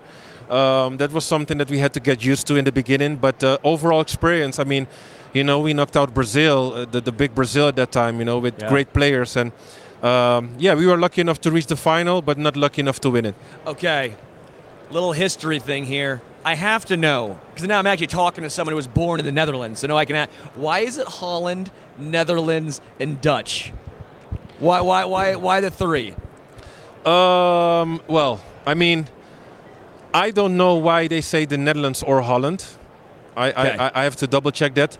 But Dutch is more as in what you are. So I'm Dutch as in I'm American. Okay. I speak Dutch. Yeah. Right? So I don't say I speak Netherlands, no. Yeah, sure. Right? So Dutch is basically the form of saying, to identify yourself. And the country, it's called the Netherlands, or people call it Holland. I don't know. Now, you played for a lot of different clubs in your career. You spent some time at Liverpool. That's a team that I support. Started getting more into European soccer, football, back in 2015. What was it like standing at Anfield for the first time and hearing that crowd sing "You'll Never Walk Alone"? Incredible. I was 20 years of age when I joined Liverpool, and it was the first time me living abroad, but also moving out of my parents' home. So I was not only living at myself for the first time, but in a total new culture and country. And growing up, I was always an Arsenal fan, so I didn't really pay much attention to Liverpool, but as soon as I got in touch with Liverpool and I signed for the club and I learned about it, it was goosebumps. And first time, it was incredible. Yeah, I've never had the chance to go yet. I really would love to go and see a match there. What do you think about the team this year? They're obviously, I feel like I'm in a haze right now. They're still top of the table, right? They are. Of course, as a Liverpool supporter, we got some sad news with Jurgen Klopp leaving, unfortunately. But hopefully that gives the team way more motivation to try and win it, not only for the coach, but for the fans who are also had to cope with this disappointing news. They have all the ingredients to make it out there, and all they need is focus, commitment, what they have. And yeah, you know, try to fine tune the little details that they still can improve.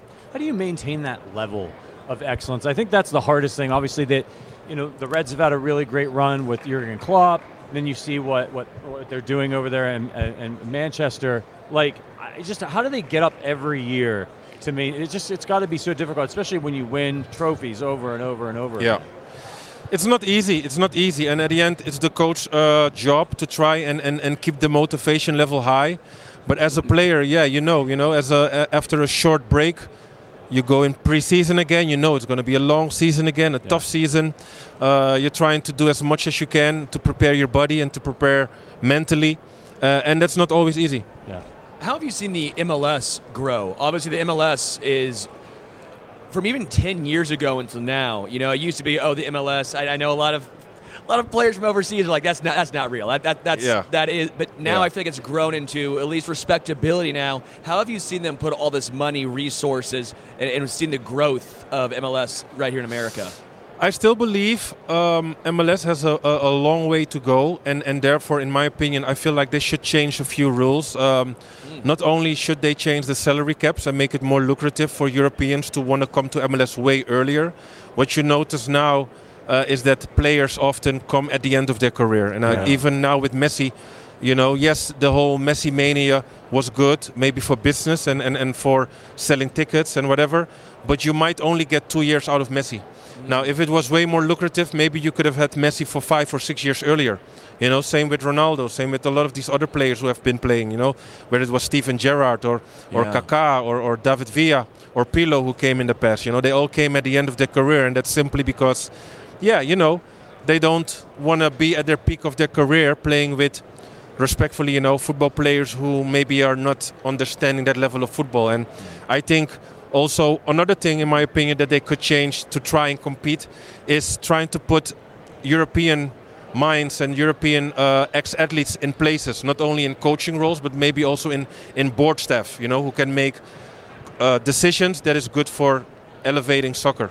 It's just hard, right? There's so much money in European soccer. You're almost sort of doomed to be a minor league unless you have an amazing influx of cash. Yeah. Where are you going to go play? Yeah. You know, I think it's... I think that's really interesting. Yeah. You know, we've got a lot of big pro sports here. We don't have to have them all, right? Yeah. But you would like to see. I would like to see the game be. It's popular here, but even more popular because as somebody who didn't grow up watching soccer, once I started to get into it, I would have never noticed. You know, if I watched an MLS game, I would have never noticed it. I never played soccer. When I started watching the EPL. And then I caught like an MLS game. I was like, oh, like yes. You could just see the difference. And that's not a knock on those guys, but there's just a difference in quality. Yeah, you know, it's you can kind of compare it now with the culture here, right? Growing up, whether you wanted to become as a kid an NBA player or a football player, it's exactly that. But in Europe and the rest of the world, right? So it's the way they live it, the intensity, the culture, the way you grew up with it. It's ingrained in a lot of kids from young age. Are you an American football fan as well? I don't want to say I'm a fan, but I'm definitely now intrigued. I respect the sport not only because I think they have to do just as much as we have to do as soccer players, and that is, you know, live the right lifestyle, eat well, prepare well. Be in the right mental space, and not only what they do with their bodies, right? It's intense. So I respect the sports a lot, and that's why also one of the main reasons why I'm here is to learn more about the culture and about the sports and about the games and the players. Are you going to go to the game on Sunday? Well, you know, it's a funny story. I just thought I'm going to fly in here, go to the stadium and buy a ticket outside, and that's far from the truth. Sure is. You can do that in Europe, but apparently not here. And also one of the things that surprised me was the cheapest tickets was the price of it. So I was like, you know what? I'm going to watch it at home. Oh, welcome to the club, man. It is a unique thing here. I mean, it is... I didn't brought my... But my savings to America to watch this game. Didn't bring a piggy bank with you. Right. Yeah. Oh, Ryan, it was awesome having you stop by. It was really great to meet you. Thank you so much. Thanks for having me. Yeah, go Reds. Yes, thank you. Thank you. Oh, man, that was awesome. Really cool. Yeah, really cool. It's cool to get to you know, we're talking about the Chiefs here. I got my red teams. Being a Liverpool fan, getting to see a former Liverpool player and ask him questions about the European game is a lot of fun. Very, very cool. What's up next? 10-minute break. Yeah, Zach, you wanna swing through for a second? I'm gonna take a quick little break, Ski, if you don't mind. No, Zach, we need you for a second. Swing through, pal. Come on. Do you know how many liquids I've consumed today? He's not gonna do it. Sorry, I don't have a bucket here. I am getting kicked out. I love that. I can't believe that he just flew here, going, you know what? I'll just get a ticket. I'll go outside. Just go out and get a ticket. Yeah. All right. Bess is going to come join you. Thank you. He looks at the he goes up to the window, right, and says, hey, I'm just going to buy a ticket. And it's like, that's not how it works. And he looks at the price and, like me, says, oh, I'm not getting in. And this is, surprisingly, a first. If you are a longtime listener or watcher, viewer of the Arrowhead Attic podcast, you've heard us mention this gentleman. You've probably seen him in the chat occasionally, and his brother is one of our co-hosts. Here's the co-founder of arrowheadattic.com, my boss, Zachary Best. What's going on, man? What's up, man? Thanks for having me. Yeah, this is this. I didn't know that this was going to happen. No, I'm a little bit flabbergasted. The guys and gals in the chat, they like to give Adam the business. They talk about his mustache, his facial hair. What's your opinion on Adam's mustache right now? That stash is scaring his niece and nephews. Yeah. But quite impressive stash. Yeah, it is. And it makes me jealous because I cannot grow nearly the mustache that that man could grow. And I would kind of like to. I think it would be fun. But the one time I had I looked at myself with a mustache, it was a no-go. No, and as his little brother, I get very jealous of the facial hair he can grow. Yeah. But I encourage the chat to keep giving him the grief. Yeah, he deserves it, right? Absolutely. Yeah, absolutely. So you're obviously, you started Fansided with your brother. It started as just Arrowhead Addict, and now it is this massive company with, I don't know, over 70. We have 70 employees now, something like that. 80 plus employees. Yeah. We just had a big hiring spree. We go to the Super Bowl. We're here on Radio Row. We're interviewing Hall of Famers. Could you ever have imagined when you started that blog back in 2007 that it would turn into this? Not at all. We really just wanted to give Chiefs fans more content, more critical content. The team was pretty miserable back in some of those days. Wasn't good. And it's just with guys like you, gals like everyone else, part of the crew, it's just been amazing growth. Really proud of everybody that works at Fansided and living a dream, living an absolute dream. Yeah, it's really cool. And I think as somebody who also was able to turn his love of sports and of the Kansas City Chiefs into a career, it's kind of neat to have been a part of that journey, but also to sit back and see all the other people that have come along and worked for Fansided since then. You know, it's really helped change some people's lives. It's helped launch careers, whether it be here at Fansided. We've had people go on to CBS, NBC Sports, ESPN, to work for professional sports teams. How gratifying is that to say, hey, I started a little blog with my brother and we were having fun and messing around, and now, you know, we've been able to help people. Yeah, that's, I think, one of my most proud moments is I'm a dreamer, and seeing other people be able to chase their dreams and live out those dreams motivates me every day. And as we say, we love to have everybody stick around Fansided, but seeing some of our OGs or other people go on and take great careers at ESPN, CBS, like you said, NBC, Athletic, you know, just so many great Fansiders out there working for other outlets, and that excites us, and we continue to invest in our own people and grow this thing together. All right, now we're here working with the Special Olympics, a cause that's near and dear to all of our hearts. Have you heard about this tattoo thing with me? Actually, that's the only reason why I joined you today. I'm not. It's typically not my forte, you know. But seeing that late last night, this broke, and someone sent this to me, that a Joker tattoo. We're raising a minimum $1,000, and the Chiefs have to win a Super Bowl. Win the Super Bowl. Oh, the Chiefs have to win. They have to win, and that's part of the deal. But listen, okay, but we're still raising money for a great cause. Yes, exactly. Okay. It's up to $260, and I got to be honest with you, I'm getting a little nervous. And I don't know why I picked $1,000. I should have done like $10,000. It might have raised more money for Special Olympics, and I might not have had to get the tattoo. Are you considering, as somebody who's my boss, are you starting to doubt my judgment and soundness of mind at this point?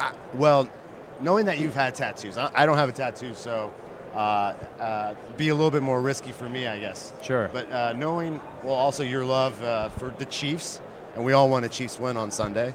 Yeah. And the link's pinned in the chat, so yeah, please. Yeah, we don't have to tell them where to go donate. They could just donate to. They don't have to go to that page.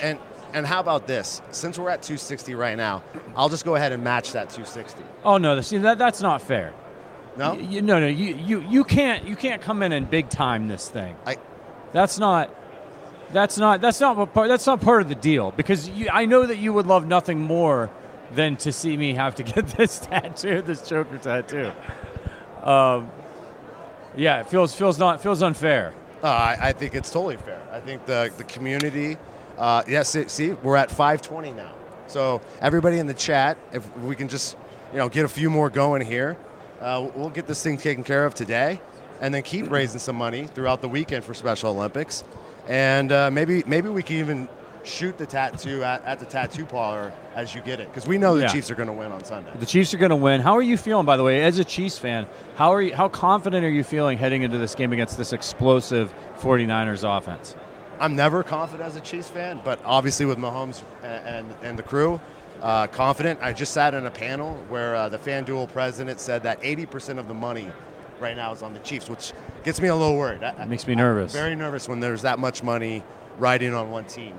But at the end of the day, actually opening night also helped us. I love that the San Francisco fans were booing Travis and Patrick, really getting the team motivated.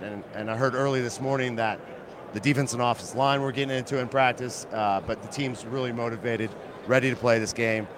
Travis says this is the most important one. So I still like the Chiefs, but no doubt they're playing the other best team in the NFL, and just hope for a good game. But I'd like a little, maybe, give us a little bit of lead early so we don't have to sweat the whole game. Yeah, there's some people out there that think that the Chiefs are going to run away with this one. Our own Matt Connor had me ready to run through a wall the other day when he was talking about why he thinks the Chiefs are going to win. But yeah, man, I'm nervous. Vegas is not a town that's in the business of losing money.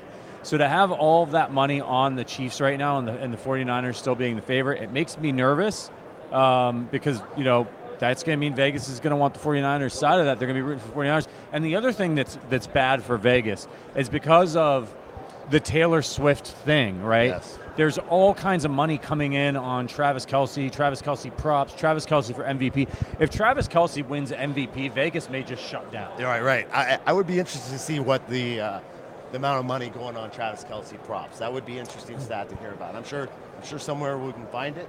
But definitely a lot of money. Definitely the ticket prices have spiked back up, and they kind of had started to gradually go down, but you can see Vegas's impact. This is a huge Super Bowl. Give Las Vegas a lot of credit. This is a great place to have a Super Bowl. Almost feel like they should have it here every year, but I do like the rotation as well, though. It's great because it's so, as somebody who's covered a couple Super Bowls, having everything be in this one facility here at the Mandalay Bay, and then being like basically across the street from the stadium, you're just able to get to everything, especially, of course, we were lucky enough to get rooms at the Mandalay Bay, so I can roll out of bed, come down on the elevator, and just roll right into Radio Row. Sterling Holmes is back. Hey, he couldn't handle the marathon. Yeah. No, you can sit for 1 second. You got to move over here, though. Okay. They're moving me. Swing through. Put the mic down. Swing over. I heard some talk of a tattoo coming Patrick's way. We're up to 260 right now. Guys, we need you to donate. Every what's that? It's been in the chat. Pinned? It's pinned in the chat. P-I-N-N-E-D. Okay, we need you to donate. Every dollar counts. This is a huge thing we're trying to do. Let Patrick get a tattoo. We need this. That ink needs a home, and that home is Patrick's ass. Come on. Now listen, I didn't say where I was going to get the tattoo. It's not going on the lower back if it happens. And I said it was going to be very small. I get to choose. These are the rules that I have just come up with. Okay, this is going to happen. You guys are doing me dirty. It's up to. It's gone up since we've been sitting here talking about it. Thank you. Thank you. Every dollar counts. We need your support. For just a donation of $5, that ink will find a home. Are we going to start playing Sarah McLachlan? In the arms of an angel. Yeah. We're up to 310 now.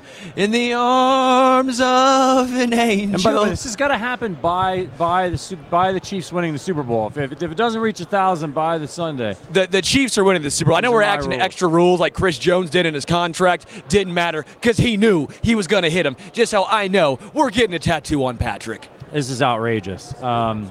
All right, Max, come on. I got to sit down and do real work. Are we going to do some actual work here? Oh, I can have a conversation about this. Mac Hollins, wide receiver, Falcons, played for the Raiders, played for the Dolphins. Hey, Mac. How you doing, Patrick? How you doing? Man, that's the best hair in the game. What? I knew it was good. Like, I knew the hair was electric, but that is... phenomenal. Pretty intense, right? Fantastic. And you got to tuck it in the helmet so people don't really get to see. They don't get to see the actual. It is beautiful. It's a beautiful thing. All right, you guys got to try some jerky. We got jerky. We're trying jerky. Dude, you guys, thank you to GE Profile Smart Indoor Smoker. Yeah, get there. Oh, baby. Yeah. Oh, so baby. I'm a big smoker guy. I don't have an indoor smoker. We got the conversation. And I've been struggling because I live in Chicago. Yep. It's friggin' cold now. Oh yeah! Like I was trying to make a pork shoulder for the AFC Championship game, and it was like negative 11 degrees out there. I couldn't even keep my pit up to temperature. Yeah. So I need to get one of these. Is what you're telling me. Yeah, like this is literally the reason that it was made. Oh, so GE Profile Smart Indoor Smoker. Wait, okay. You can fit a whole shoulder inside of it. Sits on the counter, no smoke. I made this out of some Top Round. You made this? Made this out of some Top Round. Throw it in the smoker. Matt, we're hanging out, pal. I'm telling you. Great hair. You got the smoker. Oh, man. Four or 5 hours. Control it on the app. You can literally go wherever. Because that's the main problem. The weather and smelling like smoke are the two worst things. How does it work without, like, giving you carbon monoxide poisoning? Yeah, so there's a filter within it. Uh-huh. A catalytic filter, maybe. Sciencey stuff. Yeah. Stuff. That's able to filter out all the smoke, though. And you literally, there's a button.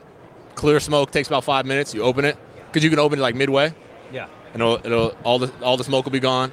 It's pretty incredible. My fiance is about to be so mad at me when I come home. I'm gonna fly home. Where's your clothes? Don't need them. I got the GE. I got the GE $300 off at Best Buy right now too. It's like you got it for a discount. Oh man, you're basically stealing at this point. Yeah. You're stealing at this point. Yeah, because we cover the Chiefs here. Yep, and so. You know, that's big-time barbecue country. Big-time barbecue. People listening to this podcast aren't messing around when it comes to barbecue. Yeah. Do you find it works just as well as an outdoor smoker? Flavors just as good? Exact same. You put pellets in. You can put the same flavor of pellets you want. Significantly less. You only need like 2 cups. You can put 14-pound brisket in there. This is really good. Tastes the exact same. Do you just rock around? I know you go barefoot pregame, right? Are you barefoot now? We don't put shoes on. Do you not rock shoes at all? Unless it's forced. Wait. They're unnecessary. Now I got to look at you during the game, and all of a sudden it's shoeless Joe Jackson out there. I'm telling you. If they let me. What's with the shoeless stuff? I've been like completely shoeless for 2 years. Outside of the airports or bathrooms or like times when I have to wear it. Do you walk the strip barefoot? Yeah. No. New York City, Las Vegas, Miami, it doesn't matter. They're all the same to me. What are the bottom of your feet like? Have you built up calluses? Like they're not bad. Because the only time I really run is on grass. Sure. Like I run barefoot on grass. Sure. If you start running through the woods and stuff, they'll start getting cut open, and then you callus it. There's part of it that are very calloused. Yeah. How did this start? So when I was in Philly, I got hurt and like wasn't coming back from injury, and I was like, "What is going on?" Ended up finding these guys from Australia. Like I was on YouTube. Of course, it's Australia. Yeah, I'm on YouTube looking at videos and team meetings and stuff because I'm like still not healthy and like I'm watching them on mute. So I end up finding them and I'm like, maybe that'll work. They did body work stuff, but they also do like breathing and cold plunges and barefoot work. All their stuff is barefoot. So ended up flying them out to Philly and they worked on me. This was 7 years ago. And then every year since then, we've like done stuff and worked together, and now they're my main trainers. What's the thinking behind it? Like, what is it? I've heard stuff about like being connected to the earth. Yeah, so there's the grounding aspect, which is like the release of negative ions from your body into the earth, so you're not so charged up. Yeah. But then from a strength aspect, I try to relate it to like a tree. If you have a big tree with weak roots and the wind comes, it'll easily knock over. Right. But if you have strong root system, then the tree will withstand much more. So your legs are now the trunk. And people skip the feet, and they're like, why is my ankle messed up? Why is my knee so messed up? Well, because you had no strength in your feet. They were making fun of me. We got here Sunday night. Yeah. Never been to Vegas. I walked this strip in brand new shoes.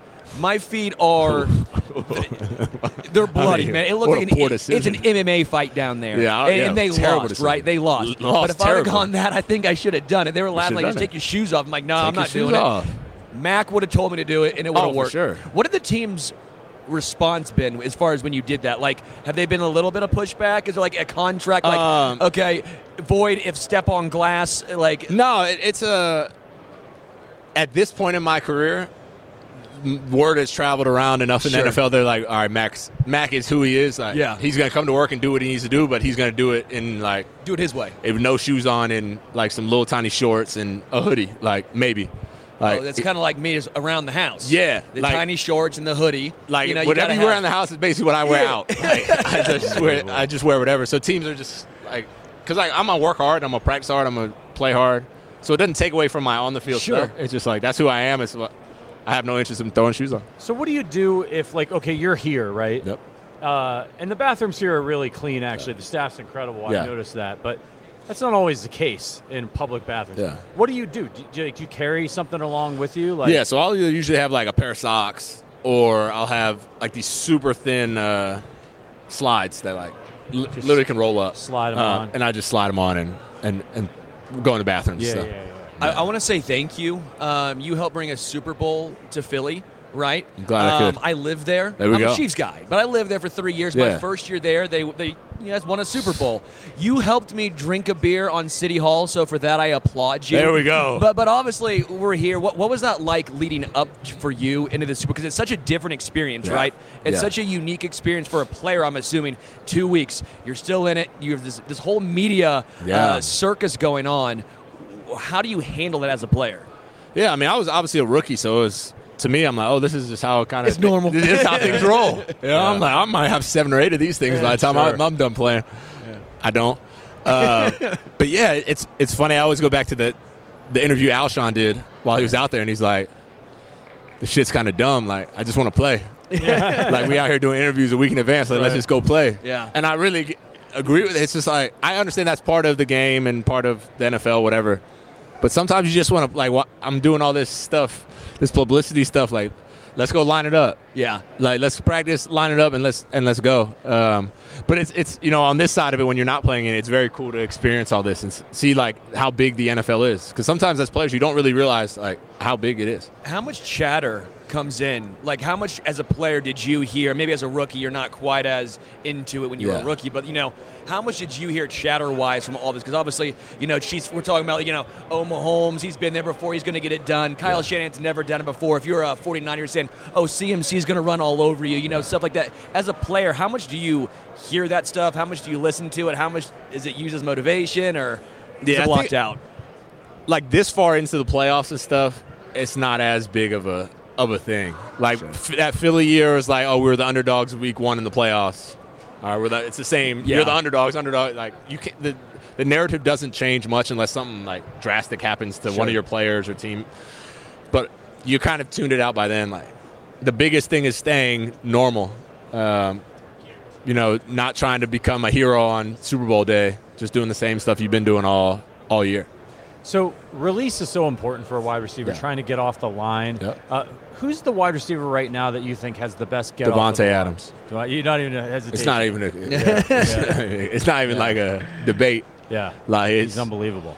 Yeah, he's very, very gifted at that. Yeah. I like a AI in basketball, just like the first step. It's like, how do you not cover him? I don't get it. He's just doing this. Right. Like, Devontae splits his feet and goes one way or the other way, but like, if I do it, the same exact thing doesn't work. Yeah. But when he does it, It works. Who's on your wide receiver Mount Rushmore? All time? All time. Ooh. Calvin. Mm. And just like their career stats. I mean, just like or just you, their, you they had choose. Their best you, year. You can choose. You want because like favorite. A prime Julio. Yeah, we got a lot of Julio. A from prime Julio. Yeah. Yeah. Obviously, the old school. You know, Randy Moss, Chris Carter's, all those guys. Devontae's up there. Yeah. Like being able to play with him too. Like he's up there. Is it frustrating? Like, it's so hard to get to the level that you've gotten to. You know, in most of your career, you were probably best player on the team. And then you get to the NFL, and then you're also really good, but you see a guy like Devontae Adams, and you're just like, I just can't do that. Yeah, I mean, you're always restarting. Like, from high school, you were the best. Then you go to college, and you're not the best anymore. And then you got to become the best again. And then you get to the NFL, and you're like, I'm not the best again. And so it's like that pursuit of, like, always being the best. Yeah. But it's great. I love being around dudes that are, like, phenomenal.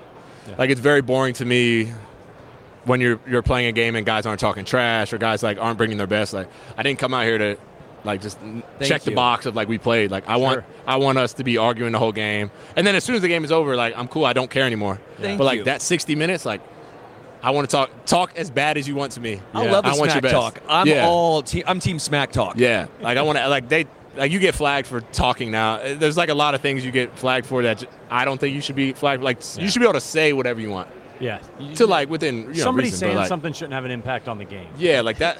If I talk bad to you, that's me talking bad. Yeah. The standing over people, sometimes you got to stand over somebody. But like, I get the unnecessary roughness, but like, standing over somebody, taunting is taunting. It's the NFL. I know we gotta let Matt go right here, but I'm not kidding. That beef jerky is incredible. The GE Profile Smart Indoor Smoker, I will legitimately be taking a look. Some people bring products by. I'm like, oh, yeah, I'll take a look.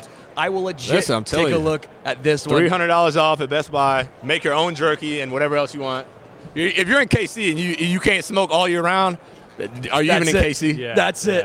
Mac, appreciate you coming by. Y'all. Yeah. Appreciate it. Hey, take it easy, Mac. Thank you for the jerky. Oh, man. Any more? Y'all good? No, we're okay. I'm good right now. I got to keep talking. That's amazing. I'm not kidding. That is phenomenal. Bruce Smith here. The seasonings, too, are really good. Yeah. Fantastic. You got something with that. Yeah. Yeah. Yeah. Right here? Yeah. Yeah. Of course. Yeah. Look at you saving. I wanted to take more jerky, but I was like, I can't interview more. Bruce Smith while I'm eating a piece of jerky. Wow. Yeah. How you doing, Bruce? Patrick. Howdy, Sterling. Nice to meet you as well. Oh, it's another M&M's. We got more M&M's. All right. There we go. I ate mine from Dan Marino this morning. It's the M&M show. Don't worry about that. Dan hooked us up. So you're working with tell us about your work with M&M's, Bruce.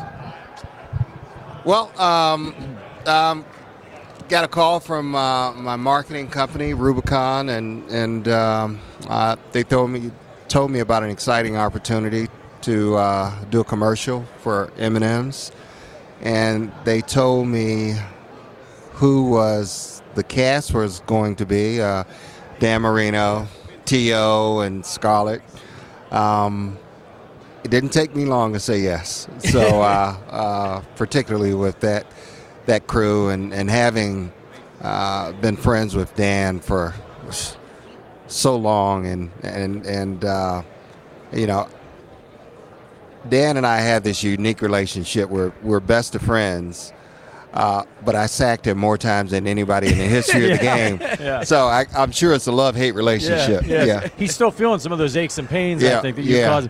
I wanted to ask you, obviously, you're one of the greatest pass rushers of all time, 11-time All-Pro. You're in the Hall of Fame. You're on 2 all-decade teams, and then you recorded the record for most career sacks at 200. I wanted to ask you, I realized today is that I believe it was the 24th anniversary of when we lost Derrick Thomas. Played during your era. Can you talk to me a little bit about what he brought to the game and how incredible a pass rusher he was? Derrick was one of a kind. Before there was DeMarcus Ware and Von Miller, it was Derrick Thomas. Nobody had that first step like Derrick Thomas. His ability to be able to get to the quarterback It was just remarkable. He was a dear friend, and losing him was heartbreaking. So for this to be the anniversary of that tragic day, it saddens me. Yeah. We have a lot of, as Chiefs fans, we have a lot of fond memories of watching. We were talking to Marcus Spears earlier today, and he said he felt like we were really robbed when that happened. Yeah. What an incredible talent in terms of his athletic ability and what he could do on the football field. But he was an even bigger person off of the football field and what he did for the community and young kids in his community.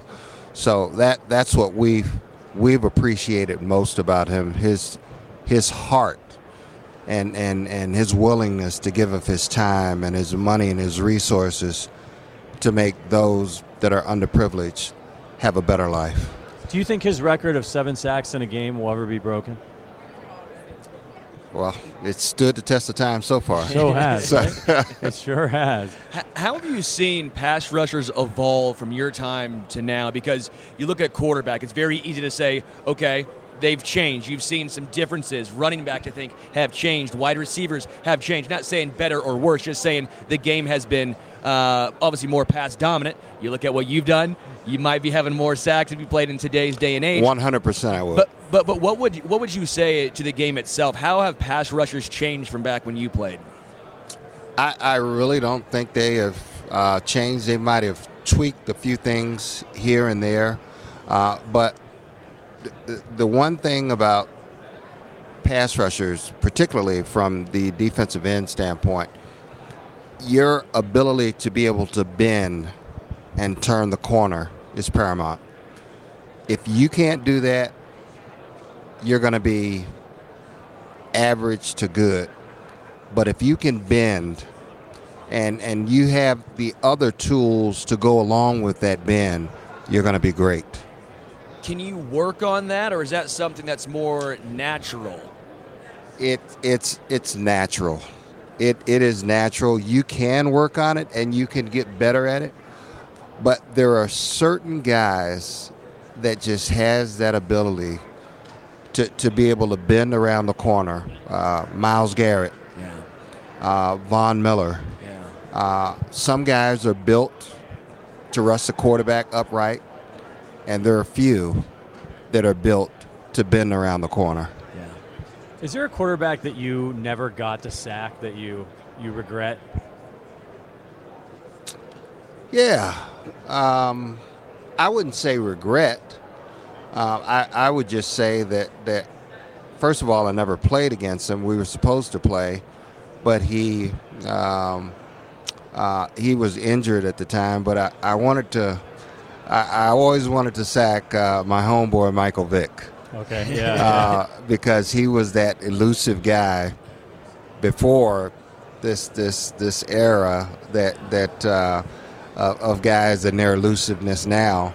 But he was that guy, and plus, we're from the same area back at home, so I always wanted to play against him and get a sack, and then have a little conversation with him after it was over. How would you bring down a guy like Patrick Mahomes? Right, the amount of dropbacks he takes, and then look at the sack numbers he takes. It's crazy. Like, he does not get brought down. He's not the most athletic guy out there, but somehow he makes you miss. Yeah. How would you try and take down a guy like Patrick Mahomes? He just get him on the ground.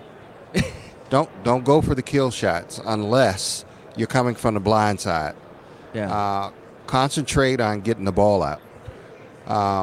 He's an extraordinary talent. He's a student of the game.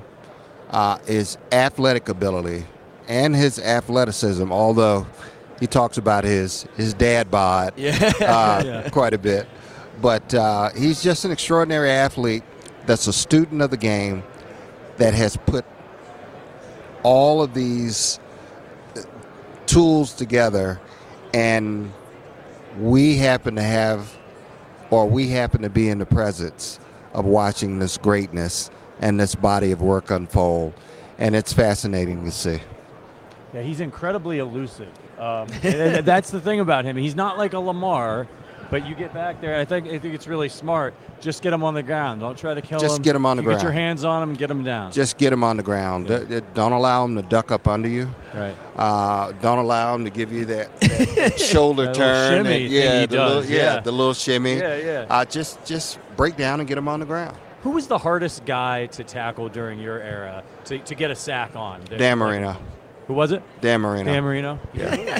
Quickest release in the NFL. Yeah. At the time. And he felt the pressure. He just got the ball out of his hands. With a flicker of his wrist, he could throw the ball 60 yards. Obviously, him being a big man and not very mobile, he knew that was not an asset, but what an asset. The asset that he did have was the fact that he had that quick release, and he would always sidestep just to buy that fraction of a second to get the ball out of his hands. Was there ever a tackle that gave you any issues? I mean, let's be real now, 200 sacks. Yeah. I don't think many gave you issues, but there's ever one guy you're like, how the heck does he have my number? Yeah. Well, there are a few of them that really, and they're all Hall of Famers. Yeah. Obviously, Anthony Munoz. When you start talking about left tackles, and Jonathan Ogden. Yeah. Walter Jones, who's another great one. When you talk about a body of work, and that's what I like to focus on, that body of work and that longevity and so forth, those are the two names that really stick out. Okay, so we got a big game coming up here. You think? We got this Chiefs defense that I feel like was a little bit underrated throughout the course of the year. What do you see when you look at this Chiefs defense? Or do you think they're underrated? I think Spags... and I think Chris Jones. Yeah. I love Chris Jones' game. Yeah, Spags does an excellent job of creating matchups and getting him in situations where he's going to be single blocked in certain situations, and Chris Jones takes advantage of it. He is, between Chris Jones, T.J. Watt, Myles Garrett, those are the top three guys in the league, and there are some others. But you talk about Bosa, but I like that damn Chris Jones. We like Chris Jones too. Yeah, and you can see we love Chris Jones over here. Yeah. When it comes to some of the rule changes happening in the NFL, they're making it. I don't like them. Yeah, I was going to say. I don't like them. How would that have affected your game? Obviously, you play the 80s, the 90s, a much more physical era. But now you can hardly touch the quarterback, and it's a flag. How much added pressure does that put on a pass rusher? Well, we cannot be so consumed by making a mistake and hitting the quarterback under those current rules and those current circumstances. You just got to do your job. We understand the two-step rule. We understand you can't hit the quarterback above the neck. Yeah. You can't hit him below the knees or below the waist. Yep. You got about a foot right here. You're trying to swat the ball and you accidentally hit him in the helmet. You're getting a personal foul. Right, you get to him clean, but you fall on top of him. Right. You're going to get a flag. Or you're pushed into him by the offensive line. Yeah, you got to try. These big guys coming 300 pounds are trying to twist themselves in midair to not let their. It just doesn't seem fair to me. Yeah. Life isn't fair. Number one. That's for sure. Number two, this is a offensive-minded game. The league wants to see points scored, and they want to protect their princes. Yeah. And the princes are the quarterbacks. Yeah. They do not want you sidelining. They do not want you sidelining. They're bread and butter because people go to games because they want to see the quarterback throw the ball. The NFL would be terrified of you today. The NFL would be sitting here, okay, we have to do something. We can't let Bruce keep doing this. Yeah, well, yeah, between myself and Reggie White, yeah. they would be terrified. So we got to let you go, but who do you got on Sunday? You got a final score prediction for us? Man, I can never count Patrick out. He's just that good. And I can't count Travis Kelce out. Spags. So I'm. I can't make a prediction. Having said that, if the 49ers don't contain Travis Kelce, they're going to lose. Having said that, if they have a great game plan and they can limit Kelce to making a number of big plays, if they can limit that, I think the 49ers are going to come out on top because of all of the weapons that they have on offense. They sure do. And if those pass rushers on the 49ers start getting to, because that's how you beat. That's how you're going to beat them. If the 49ers pass rush get to Patrick Mahomes, it'll be the 49ers. It's going to be a fascinating game. M&M's. Historic. The Hall of Famer. The legendary peanut butter Bruce M&Ms. Smith. These are my favorite. I peanut butter M&Ms. This was my breakfast today, Bruce. This is my breakfast. Yeah. M&M's almost champion Super Bowl 58 campaign. Make sure to check out it. Check out more at the website mms.com/Super Bowl to see the ad. Look at that right there. Yeah. Look at you guys. It's pretty cool. And you actually, if you go on the website. They have a competition where you can win one of these sweatsuits. Oh, that's nice. Awesome. Oh, I love a champion. If you want to win one of those sweatsuits, you know where to go. Yeah. Awesome. Bruce, it's been an honor to talk to you. Hey, thank you for the insight. Thanks, man. Yeah. Appreciate it. All right. M&M's, Hall of Famer legend, Bruce Smith. These are actually phenomenal. I'm not kidding. Yeah, these are really good. I'm going to crack some open right now. I got to be honest with you, Sterling. We've gotten to interview so many incredible people here. It's hard to get starstruck just because you're just like person after person. It's Dan Marino. It's this person. That was that was surreal. Getting to interview Bruce Smith, man, I'm just like beside myself right now. Yeah. I feel a little bit like I did when I got to interview Joe. This is a guy I grew up watching, you know? Yeah, it's literally unreal. I mean, let's be real now. There's a reason why he is the all-time sack leader. Now 100. Not 150, 200. I mean, it's actually absurd, and I do think it'd be something where Goodell would be terrified. I mean, imagine Goodell just seeing, okay, we're trying to protect our quarterbacks, and this guy has gotten here 200 times. He's unbelievable. I mean, go back and watch the clips. If you are a younger person of Bruce. I mean, and it was so cool to hear him talk about Derrick Thomas, you know, and the fact that they were friends, and hearing that guy talk about what could have been with Derrick Thomas, you know, if he was able to finish his career on his terms.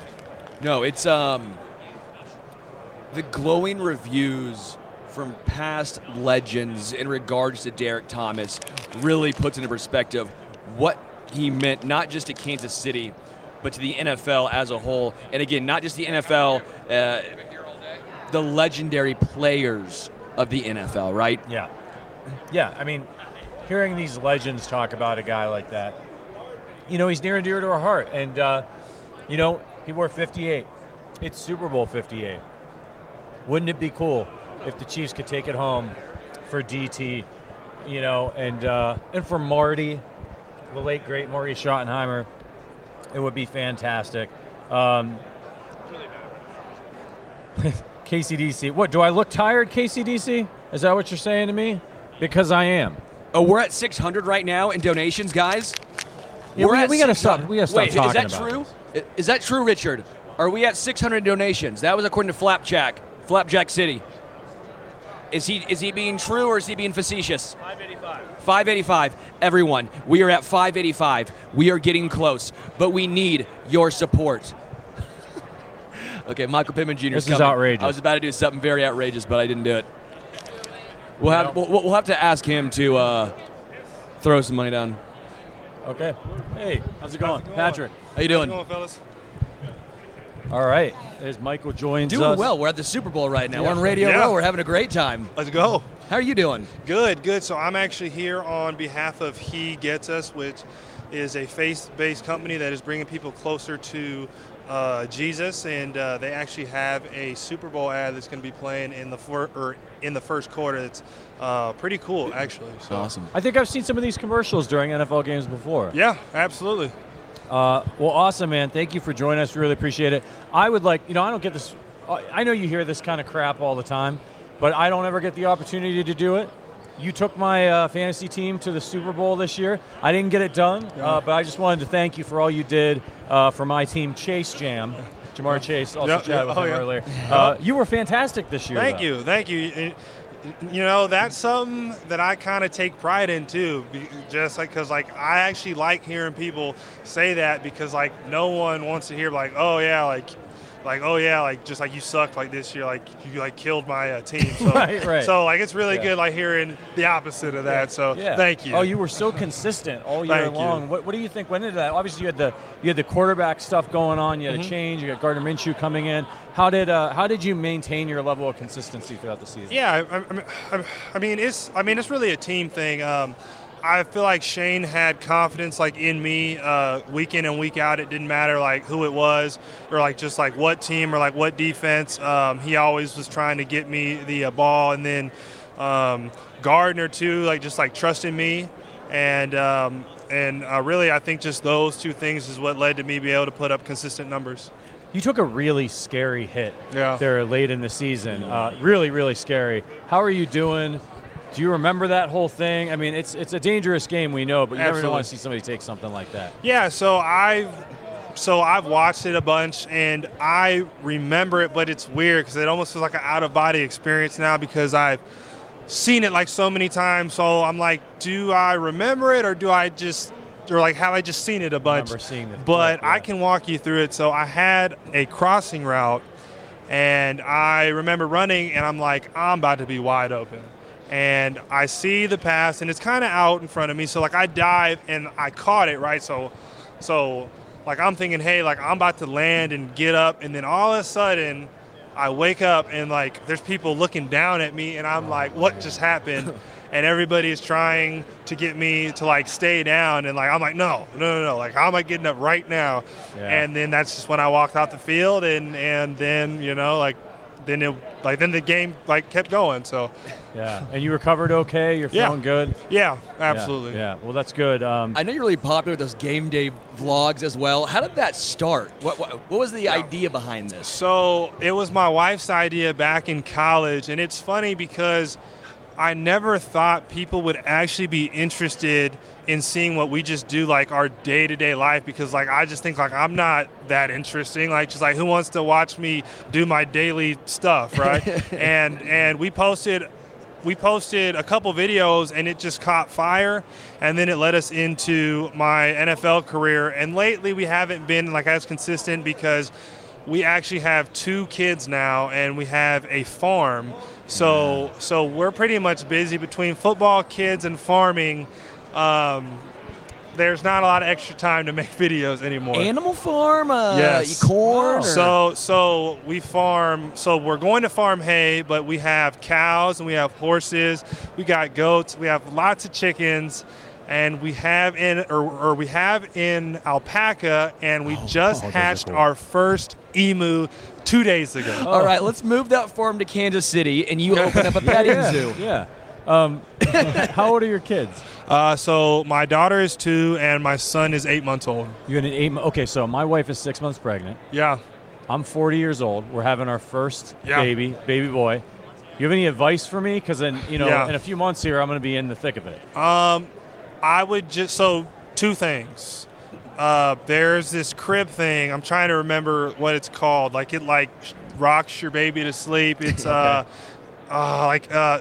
It's the snoo. Snoo. So you gotta get that, and then just be ready for when your kids pick your wife over you in every situation. So, sometimes it kind of hurts, you know, because like it's like come here, like it's like no, like and like I'm like all right, fine, you know what I'm saying?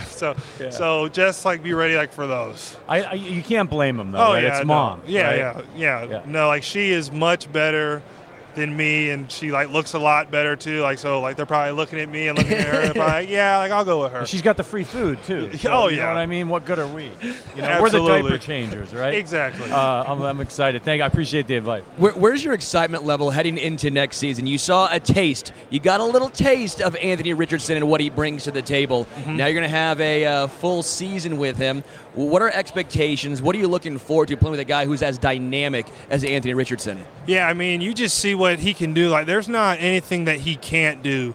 And I really think early on, the strongest part of his game is going to be the RPO game because Shane really dials that up. And it's just with him, Jonathan, and all of our pass catchers, I mean, like, it's just going to be like hard to stop. Yeah. And one facet like of his game that we didn't necessarily get to see because he got hurt week 3 is his ability to extend plays and make those downfield throws. So once we really get into that, I mean, because he can throw off his back foot like 70 yards. So as soon as he starts running like left and right, like I'm going straight deep, and I expect to have a lot of yards like just off of like scramble drill. So.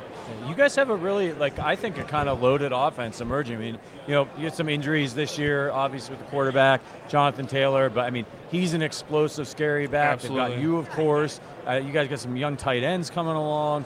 Do you guys think you're going to take the leap next year? Yeah, I mean, you saw flashes this year. It's just, and even in that last game, now, we didn't execute it, but that play was there. And that could have led to anything. I thought it was a great call, and we just got to execute it better. You know, like there's things that both sides could do. Like I was setting like that pick, like maybe I could have set like just like a better pick, but actually I wasn't setting a pick. No, it was not a pick. So that was actually a route, but as a clean route. So yeah, like you see flashes, and I think when Anthony gets a full season, like you'll really really see like our offense bloom. What makes Shane Steichen such a good play caller in your eyes?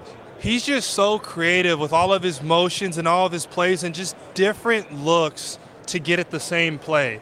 So, like, we're not overly complicated to where we have a million plays, but we have so many different looks that like, defenses can't really predict it. And just his, like, creativity in using players to their strengths. You've seen that, like, just like with Alec Pierce. Alec is really good at going deep. Like just like he's a really talented deep ball catcher. And then like you see Josh who really works that inside, like just like those juke routes. And like just like being able to put players like in position to be successful is really what he does well. I know you've gone against the Kansas City Chiefs one time in your career. Yep. You've actually had a pretty good game. Eight catches, 9 targets, 72 yards. Obviously, that was in 2022. Yes. So a few different faces here, but obviously some of the same guys here. As they play in this Super Bowl, what are the challenges going up against those guys? And obviously Steve Spagnuolo, who's a little bit of a mad scientist back there as well as a DC. Yeah, I mean, the Chiefs as a whole, like just like obviously like you think of the Chiefs, like you think Pat, right? You think Pat, like you think Travis. So those are really, to me, the two driving factors. Not maybe not like of their team, but like of their offense, like for sure. So and like their defense is good. Like just like they got like a bunch of like great players too. Like their like D-line is great. Like they got cornerbacks. But I mean it's just like it's like a heavyweight matchup, you know, just like the 49ers are stacked too. And you also had a good game against the 49ers the one time you played them. Do you know your line? Yeah. All I remember that it was the bomb cyclone and it was 100 and something yards. 105 yards and a touchdown. Oh, yeah. So who do you think has the edge in this one? You mentioned it's a heavyweight fight. 49ers have playmakers all over the offense. Chiefs have a really good defense. They got Mahomes, they got Andy Reid and Kelce. Who's got the edge for you? I really hate doing this, but I think the 49ers have the edge. But it's so hard to bet against Pat Pat's such a great quarterback, and he can do so many things. But if I had to give someone the edge, like on paper, the 49ers, I think, are the most complete team. Okay. When you were growing up, who were the wide receivers that you looked up to? Is there anybody you modeled your game after? So growing up, I actually thought I was going to play defense. So I used to be Brian Dawkins, Ray Lewis, Ed Reed, just those type of guys. And then when I got a little bit older, Patrick Peterson, Tyrann Mathieu, I wanted to go to LSU so bad. I mean, I was heartbroken, when they didn't even offer me. Yeah. So. Yeah. Okay. Well, why did you want to be a defensive player so bad? What made the change to wide receiver? So the change was actually made by my USC coaches. So they told me that I could play both ways. And then when I got there, they're like, psych, we lied to you to get you here.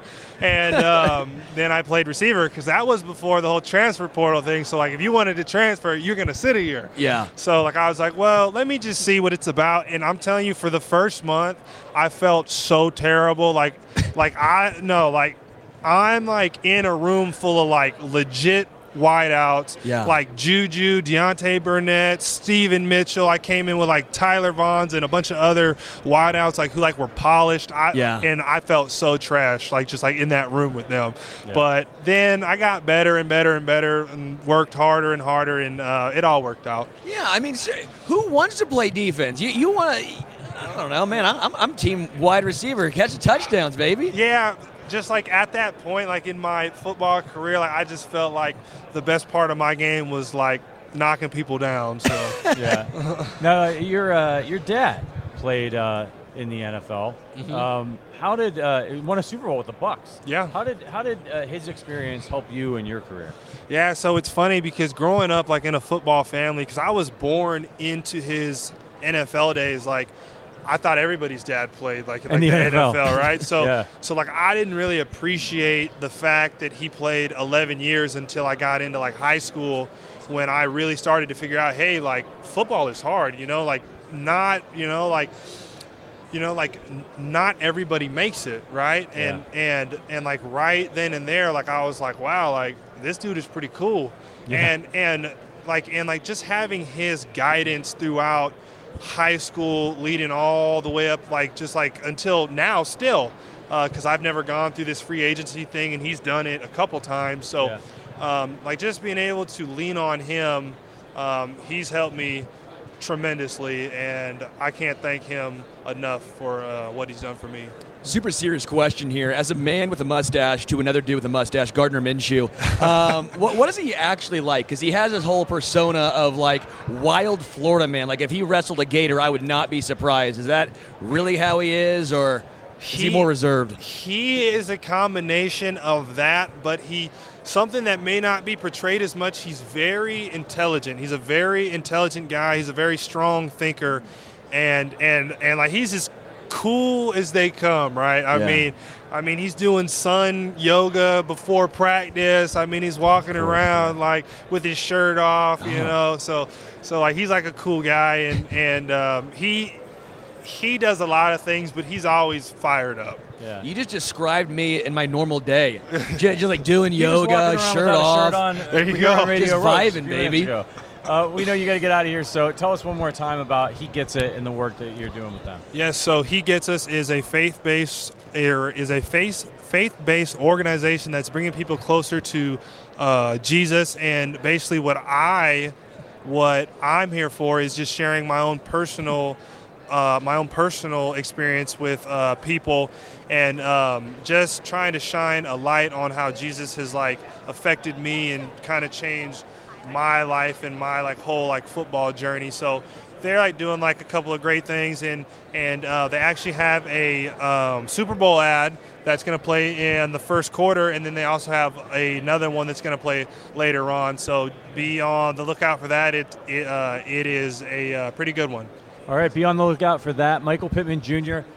that fantasy team I told you about is keeper league. So keep me for sure. I'm keeping me for sure. I appreciate that. Yeah. Hey, thanks, man. Thank you guys. Take it easy. Also, He Gets Us is going to be doing an amazing community event just off the Strip, serving nearly 1,000 of Las Vegas's most vulnerable population on Saturday.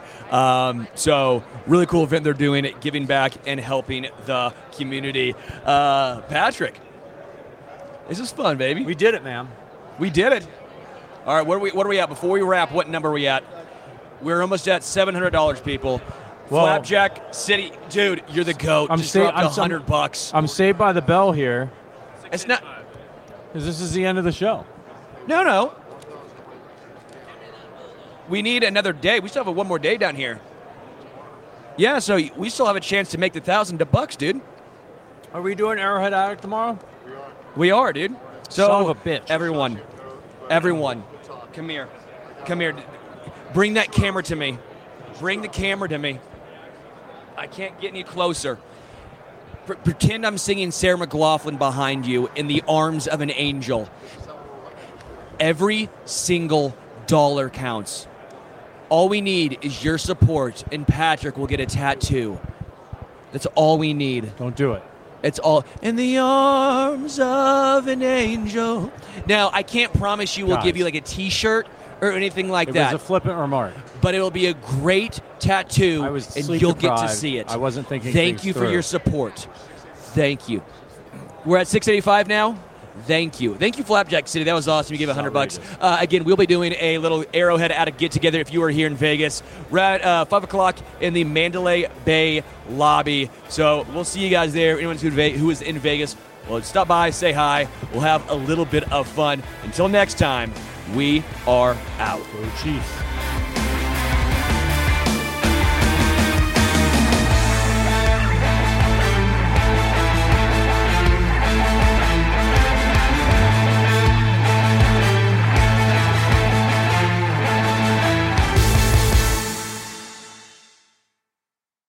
Say goodbye to your credit card rewards. Greedy corporate mega stores, led by Walmart and Target, are pushing for a law in Congress to take away your hard-earned cash back and travel points to line their pockets. The Durbin-Marshall credit card bill would enact harmful credit card routing mandates that would end credit card rewards as we know it. If you love your credit card rewards, tell your lawmakers, hands off my rewards. Tell them to oppose the Durbin-Marshall credit card bill.